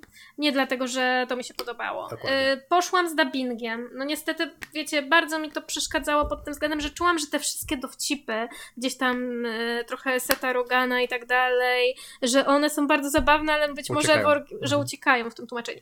On był zabawny nawet w tłumaczeniu, więc muszę go nawet powtórzyć właśnie z oryginalną ścieżką dźwiękową. Mhm. Mądry, wrażliwy. E, właściwie to powinien dostać nominację, ale mówię, to ale jest, kto jest bardzo. Ja słyszałem E, same pozytywy. Słuchajcie, moi znajomi krytykowali. A, okej. Więc- A, to nie jest tak, że- znajomy Natalii, to wiem, że... To trzeba, trzeba wejść. e, e, Powinien być taka strona znajomi Natalii i sprawdzać tam, jakie są oceny. e, Zamiast na Rotten Tomatoes, to znajomi Natalii 90%. Słuchajcie, Nie, ale- ale, ale prawda jest okej. taka, że uważam, że ten film był bardzo zabawny, ciekawy i ciekawy wizualnie. No E, dobra, ale I, to nie, właśnie- I że żółwie były bardzo żółwiowe, wiecie, że nie straciły swojego charakteru e, Okej. i to, to jest najważniejsze w tym filmie. No i słuchajcie, nasi, nasi chłopi. Gdzie są nasi, gdzie te chłopy? A, no Co się właśnie, stało? ale powiedz mi, e, powiedzcie mi szybko, Mario to był zeszłoroczny film, nie, nie teraz. E, No, no zeszłoroczny, ale Łapałby się się na, te Oscary. Oscary. Aha. Łapałby się, ale nie powinien się załapać w żadnym razie. Nie, chyba nie. Chyba E, nie. Na, nie, absolutnie nie. Ale nie bardziej, chłopi- nie mniej niż między nami żywiołami. Być może, a to prawda. Nie, no może ja bym jednak wyżej dał żywioły. Ale jeszcze raz wracam. Chłopi, co sądzicie o tym snabie? A kto wie, może kulisy jednak jest- produkcji przeszkodziły w nominacji. Bo to były jednak głośne te wszystkie akcje, że oni tam, wiecie, za miskę ryżu te kolejne kopie malowali. U nas było głośne. Myślę, że to raczej E, ten film w Stanach nie, nie był słabo bardzo promowany.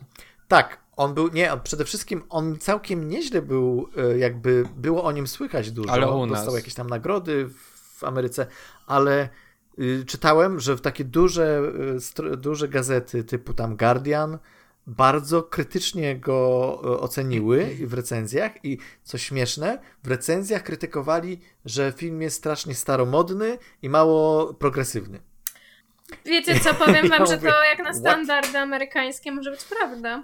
Z ich perspektywy to jest po prostu film, który opisuje bardzo mm, już y, skostniałe zwyczaje i tak dalej. Oni nie widzą tego, że my, my. W, kontra, w kontrze do, do chłopów książkowych widzimy to właśnie jako wręcz no, bardzo progresywne Mhm. spojrzenie na tą historię, tak? A oni tego nie widzą. A przynajmniej no, nie mówię, że wszyscy, ale. No brakuje ale im tego tekstu Stanach- źródłowego po prostu i tradycji. Znaczy, Tak. znaczy kultu, czy wrażliwości kulturowej, co nie? No bo my jakby bardziej znamy ich kulturę, która ma 30 sekund w porównaniu do tej, wiesz, naszej, która trochę dłuższa jest, Ja ja mogę bardziej skomplikowana. ja mogę- tak? Ja mogę coś kontrowersyjnego powiedzieć, Powiedz. że ja uważam, że się chłopi nie nadają do tej kategorii, ponieważ nie do końca uważam, że to byłoby fair, że, że nakręcenie filmu ak- z aktorami i potem zamalowanie wszystkiego, jakby pomalowanie wszystkiego jeszcze raz w obrazkach, na ile to faktycznie jest animacja. To jest, Mm, to jest jest to animacja, jak pytanie, To najbardziej. akurat jest 100% animacja. No, żeby to było. Znaczy, no. gdzie ta animacja zachodzi? Znaczy, ona zachodzi, ponieważ obmalowaliśmy jeszcze raz. Tak, ale... tak, em, No tak, no. No tak, Ale wiesz, tak. Film nagrany. Ale nie malujesz Pierwszy- tego pier- na klatce filmowej, tylko oni bezpośrednio na płótnie to malują, tak? I jakby cała cze- Mhm. jakby część tego wszystkiego jest zmieniona jednak. tak. żeby ta Ja widziałem te była. nagrania, jak patrzyłem na nagrania y, stricte te aktorskie, to to wygląda to samo. To jest jakby. Czyli to świetnie nie widzę namalowali to. Znaczy są momenty, są momenty takie, że rzeczywiście ta animacja tam taka autorska się przebija, gdzie są takie bardziej ekspresyjne y, te jakieś tam ruchy kamery, to prawda. Y, Więc może, może przesadzam, ale no mam, mam taki. Mam, Ja się cieszę, że nie to, są czy- czy- nominowani, bo y, szczerze mówiąc nie zasłużyli na tą nominację chyba. Tak, no. być może, a, No, a, Polaki ale, ale chyba trochę bardziej niż y, między nami żywiołami. Tak, ale wiesz co, ja jak mówię, że jednak y, jest jakaś historia realizacji tego filmu, która u nas właśnie Mhm. była dosyć głośna. Ja po prostu uważam, że twórcy tego filmu nie zasłużyli na takie Nagrody. Po Okej, pierwsze, to był okej. głupi pomysł po prostu. Nie, nic dziwnego, że ci ludzie tak mało zarobili, skoro kurwa musieli tyle pracować i sami się na to zgodzili. No. Dokładnie. A kto to w Dokładnie, ogóle głupi tak. wymyślił? No przecież mieli to już nagrane, to po co to malowali jeszcze raz? Dokładnie, panie, po co pan masz nagrane, chłopie? Co tam będziesz malował na tym? Ale słuchajcie, y, jeszcze a propos biednych istot, bo Natalia i Paweł mówią, że ta rola może być, i to trochę, trochę coś w tym jest, że, że ten manieryzm aktorski tutaj Emmy Stone może być za. Może Znaczy ja to powiedziałem. Natalia tylko mnie zapytała. Ale Natalia przyznała Ja tylko rację. powiedziałam, że Paweł tak powiedział. E, prawda. Ale przyznaję mu razie to- rację, to- dlatego chciałam, żeby więcej o tym powiedział. Więc Paw- ja się zgadzam też z Pawłem w tym sensie, że to może być problem. Na razie w taką główną faworytką jest Lily Gladstone za Czas Krwawego Księżyca. Ja film widziałem i powiem wam, że to jest bardzo dobra rola, ale moim zdaniem nienominowany tutaj DiCaprio ją przebija, ale to jest też moje zdanie chyba y, mało popularne i szowinistyczne. E, natomiast y, jest to rola mocno drugoplanowa dla mnie. I, to, I ona miała startować jako drugoplanowa, Ojej. ale Lily Gladstone postanowiła stworzyć kampanię na, do roli pierwszoplanowej. I tutaj. ym, no tutaj się zaczyna ten problem, tak, że rzeczywiście jak, ma, jak patrzymy na Emma Stone, która jest w filmie cały czas i o której jest film i która faktycznie no, jest tym filmem, tak, to e, no, w tym sensie może to być jednak bardziej dla Akademii ponętne, żeby nagrodzić Stone, która już ma zresztą Oscara przecież. Ale powiedzmy sobie szczerze, jeśli byłaby jako drugoplanowa, to prawdopodobnie by wygrała, a tak tyle zobacz. Jest, jest, jest takie prawdopodobieństwo. Ach, no dobrze, to nie wiem, czy coś, czy coś jeszcze? Wydaje mi się, że e, to był dobry rok, patrząc po tych nominacjach. Całkiem niezły był. Taki sobie. Cieka- cie- znaczy, ciekawy zestaw uważam- tych filmów jest. Ja to lubię, kiedy jest ciekawy zestaw. Ja uważam, filmów, że nie? tam, wy, że po tych nominacjach widać, że aż tak dużo dobrych filmów nie było. Że właśnie, że wcisnęli te, które tam są. Znaczy, ciekawe, że na przykład Saltburna nie było, nie ma nigdzie, co nie? Jest snap. No bo to nie był dobry film, no. Dokładnie. Ale- zdjęcia. Zdjęcia miał ładne, ta scenografia była całkiem spoko. I już nawet Montażowo e, było Rosamund Pike zrobione. bardziej zasługiwała na nominację niż Ameryka Ferrara czy Ferrera w, w Barbie. Więc tutaj ja bym ją widział. Nie, ja uważam, że, że to jest dobry rok. Jak, jak patrzę na, te, na to, co jest nominowane, to jest, to jest całkiem niezły. Nie ma żadnych Bohemian Rhapsody. Nawet ta Barbie, która jest najbardziej takim filmem Tak, Barbie jest najbardziej. e, dla ludzi, tak, jest, jest niezłym filmem naprawdę.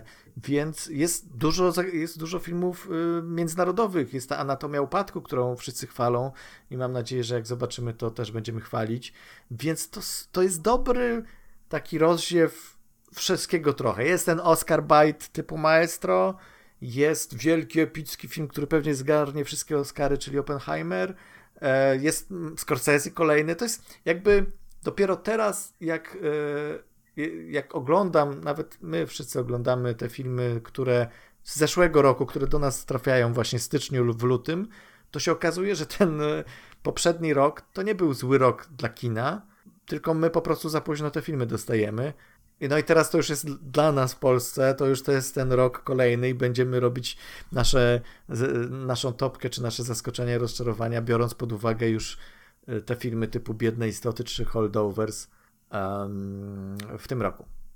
tak, ale, sobie, Podsumowując ten rok. ale, ale mi się wydaje, że też te nominacje są bardziej równe, mi się wydają. Bo na przykład w tamtym roku był Elvis nominowany, co tak się nie powinno specjalnie chyba wydarzyć w tamtym roku. Elvis był spoko filmem. Ja, ja nie, nie mam jakiegoś dużego problemu. Moi znajomi chwalą. Naprawdę. Dokładnie. Ale to- Więc skoro znajomi Ale był też chwalą- Top Gun w tych nominowanych za najlepszy Dokładnie, film. był Top Gun. Avatar był. Najle... Znaczy tam jeszcze to Avatara to bym jeszcze rozumiał, bo tam z perspektywy technicznej. Ale był chyba Duchy i Nisherin, były też były dobre. Był Avatar i był Tar. To jest ciekawe. Co Tar? Tar był zajebisty. E, Nie, nie, niezły rok, niezły rok, A, naprawdę. dobra. Zobaczymy, jak to wszystko się potoczy. E, Będziemy oczywiście wracać do tematu, jak będziemy więcej filmów e, mieli już obejrzanych. No i dobra, i to chyba byłoby na tyle w dzisiejszym odcinku. Żegnają się z wami Kajetan. Natalia. I Paweł. Do zobaczenia, cześć. Cześć. Do usłyszenia.